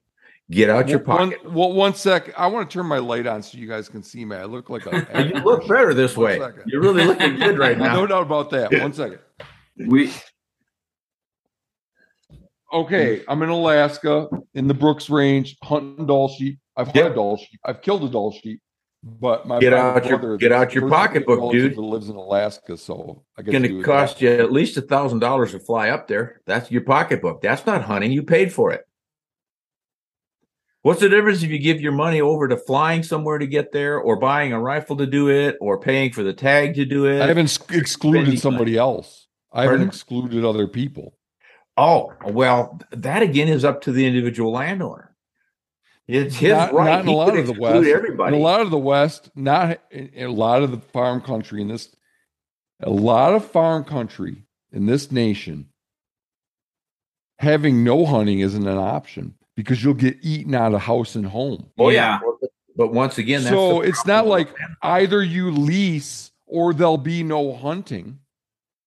somebody I know. I know ranchers around here in eastern Montana that have fired their outfitter and gone back to black block management because the outfitter wasn't getting enough does killed. Mhm. Yeah, I've heard of stuff like that. So I just don't buy that that's the only way and personally I just don't think of it as it's not what that's not I have zero interest in it and I don't think anybody else should either. Certainly if you're going to do it don't put it on Instagram like it's a big accomplishment. If you forked out a shitload of money to exclude everybody else so that you could have your exclusive experience and then trot it out on social media like you're some kind of hunting hero like Rogan and Hanes and like that when nobody else even had a chance to shoot that except you? Um, at least be quiet about it. It's i just i don't think it's i don't i think it's it, it's not it's not hunting to me. By my definition Well- neither is hunting with a camera. If there's a camera involved if Yeah, there's a yeah, gopro right. involved it's not hunting. I have this thing i call a hunt purity index.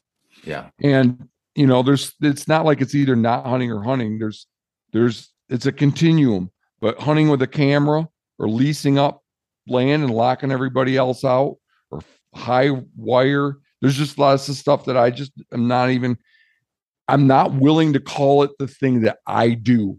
It's something different than that Yeah, that I don't have a problem with that because you are making personal choices here and you're defining things for you. This is hunting. This is how you define it. As I said And earlier, I'm encouraging people to to elder people to define it as I do. It's not just Right. descriptive; it's normative. right. But I don't want to get that confused with private property rights, which is getting no, back. I don't. I'm not trying to pass any Yeah. laws. So. I, I, I honestly, I will take a stand here that I think a farmer or rancher with property can say no hunting. It's his property. He can say there's no hunting. Yeah, here." I agree too. Or But I think that I think other than that, other than this, Ron, thirty three over over a third, about a third of farm and ranch income in this country is from you, me, and Jim. Uh huh. Yeah, good point. So I'm open to the notion that if you're going to take that much public money, there's, there's there's some obligation to provide some access. That doesn't seem outside. That doesn't seem entirely unreasonable to me. I'm No, not. I. I, I, I'm not engaged in the legislature in any way, shape, or form. Primarily for pragmatic reasons, because I don't think it's going to get us anywhere. Yeah. I think Oh. it's a waste of freaking time to engage in in that BS Yeah. but um so i'm not trying to pass any laws i'm making an appeal to the hunting community i'm trying to make an appeal to the hunting community to have some respect for your fellow hunters I, I I I agree. I think it's conversations like we're doing right now. I mean, this has been this has been awesome. You know, and I think it's bringing people to the table to to discuss these these issues that you know maybe aren't popular for for the powers that be to to talk about. But hopefully people come to the table because they freaking care about hunting and what it's going to be like in 21 22 when you know when we're all gone And I hope that listeners don't get all jacked up and pissed off at any of us for what we said. That's another one of the big problems we have, especially with social media, is everybody immediately picks a side and hates the other side. yeah Consider consider what someone says, think about it, and and discuss it without having to call anybody names or deciding they're completely out to lunch. You know, several of the things that you've said, I think, are not quite right. I don't think. But then I've probably said several things that you think, ah, Spomer, you're missing the boat on this one. That's fine. We continue to discuss and go, yeah, you've got a point there. What can we do about it?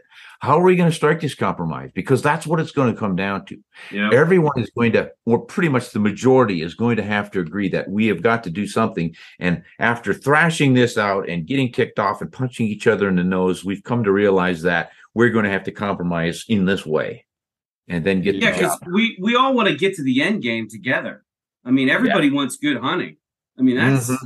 Whether you care about habitat whether you care about access everybody still wants good hunting. We just have to navigate through the bullshit and come to the to the to the end zone together.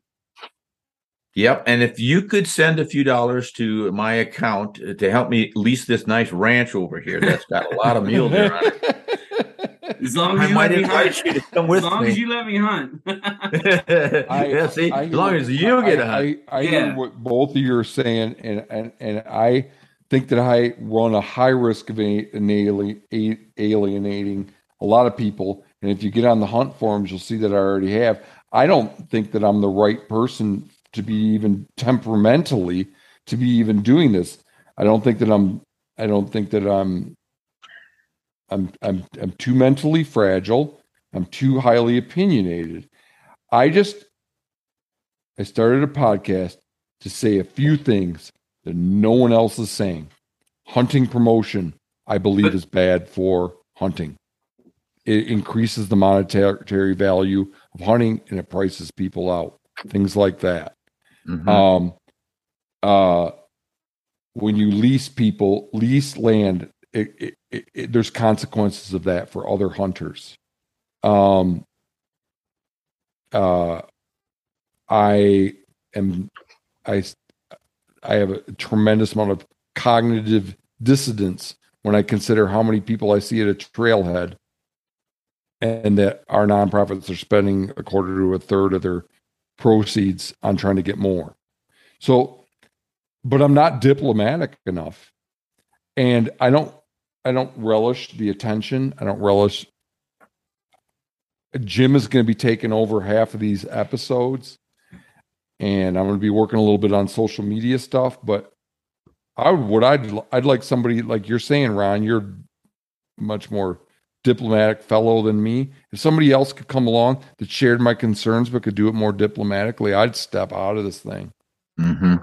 Well, you're valuable in the fact that you aren't afraid to make a strong opinion to get the conversation going. And I have nothing. I, there's nothing to fear because I have nothing on the line. Right. I'm a research but, ecologist for the U.S. Department of Agriculture. None of this has any bearing on what I do for a living. Right. So it's easy. But the risk that you run, of course, is that you tick people off and then they won't pay any attention anymore, which is the wrong approach because what what someone should do is What's say, the point then? Yeah, the that, point? that Yeah. Matt is so opinionated. He's so full of crap. Well, tell me why. What did he say that's wrong? And if you can then Well, if that's true, then said- why does Trump get 40% of the people behind him?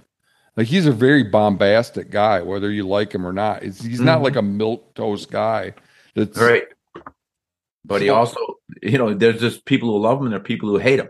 You take a strong position like that without any bend, and people, it's just the way our culture has been, especially the last 20 years or so. We've just got so divisive. It's got to be black or white. You're either on this side or that side. There's no middle ground. Mhm. We've Yeah, got to get right. away from that. We've got to get Right. back to civil discussions because that's the only way you come up with solutions. I agree. Everything's a compromise except for gravity. Right. I'm looking at the clock here. We've been going over two hours. The Yeah, best. nobody's gonna listen to the this. thing that's most the, the that seems the most is like a solution to me in this episode is your idea that you get preference points Oh, there's yeah, there's some huge for bullet points. That, in in access and conservation yeah. work. There you there you go. See, two hours of talking, and we came up with something that might be good. Oh, there's yeah, there's two, and and bringing people to the table. The set of rules. That was yeah. That's that's huge. Yeah, we've got to you got to set the, the rules of the game, and uh, and then bring bring people to the table in the right way. In other words, mentoring. Look, this is what a hunter really is. It's not a guy who's got the highest technology and you can make the longest shot and all that. Do that with with steel targets. That's fun. That's a great way to show off how what a great long range shot you are. Whether it's a gun or a bow or or fisticuffs, whatever you want to do to prove your prowess. But when it comes to hunting, taking an animal's life, let's get serious. This is serious business, and you've got a hell of a responsibility as a hunter. Yes, you have the right to be a hunter. Nature made you one. But we live in a society, we live in a culture. There's too many of us for everyone to just go out and shoot anything he wants to, anytime he wants to, or it's suddenly all gone. So you've got to take some responsibility as well. And part of that responsibility is understanding more and more about what's going on out there and what makes this all possible and that that's what we have to be as a hunting community. I- would love it if the general public thought, "Oh, hunters, sure, I know what hunters are like." Daniel Boone, they can go out in the woods naked and come back fully clothed, ten pounds heavier because they know nature and they know how to work within nature to get what they need. And here I am living in the city, depending on this long chain of trucks and ships and petroleum products and stuff just to keep my ass alive. Who's the better person here? The man who can live off the land, the woman who can live off the land, or somebody in the city dependent on somebody else to do it for them and petrochemicals. Oh man, I like what you're saying, except that all those city slickers coming into my hunting spot. I don't want that. Oh well. Should we end it wrap there, her Matt? up? I think we stepped into it enough, guys. That's a great way of um, putting it. Ron Spomer, Spommer, Spommer, Boomer. Ron Rhymes with Homer and Gomer. Boomer. Spomer. Damn it, Ron Spomer.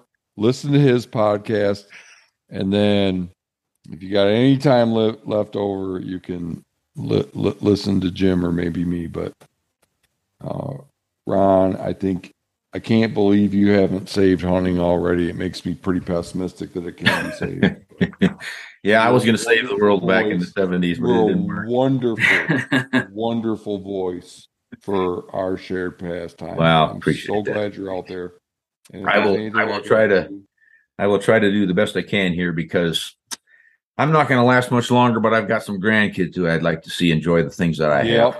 And I'm and I'm and I got my fingers crossed for them as well. I hope they can enjoy hunting and fishing.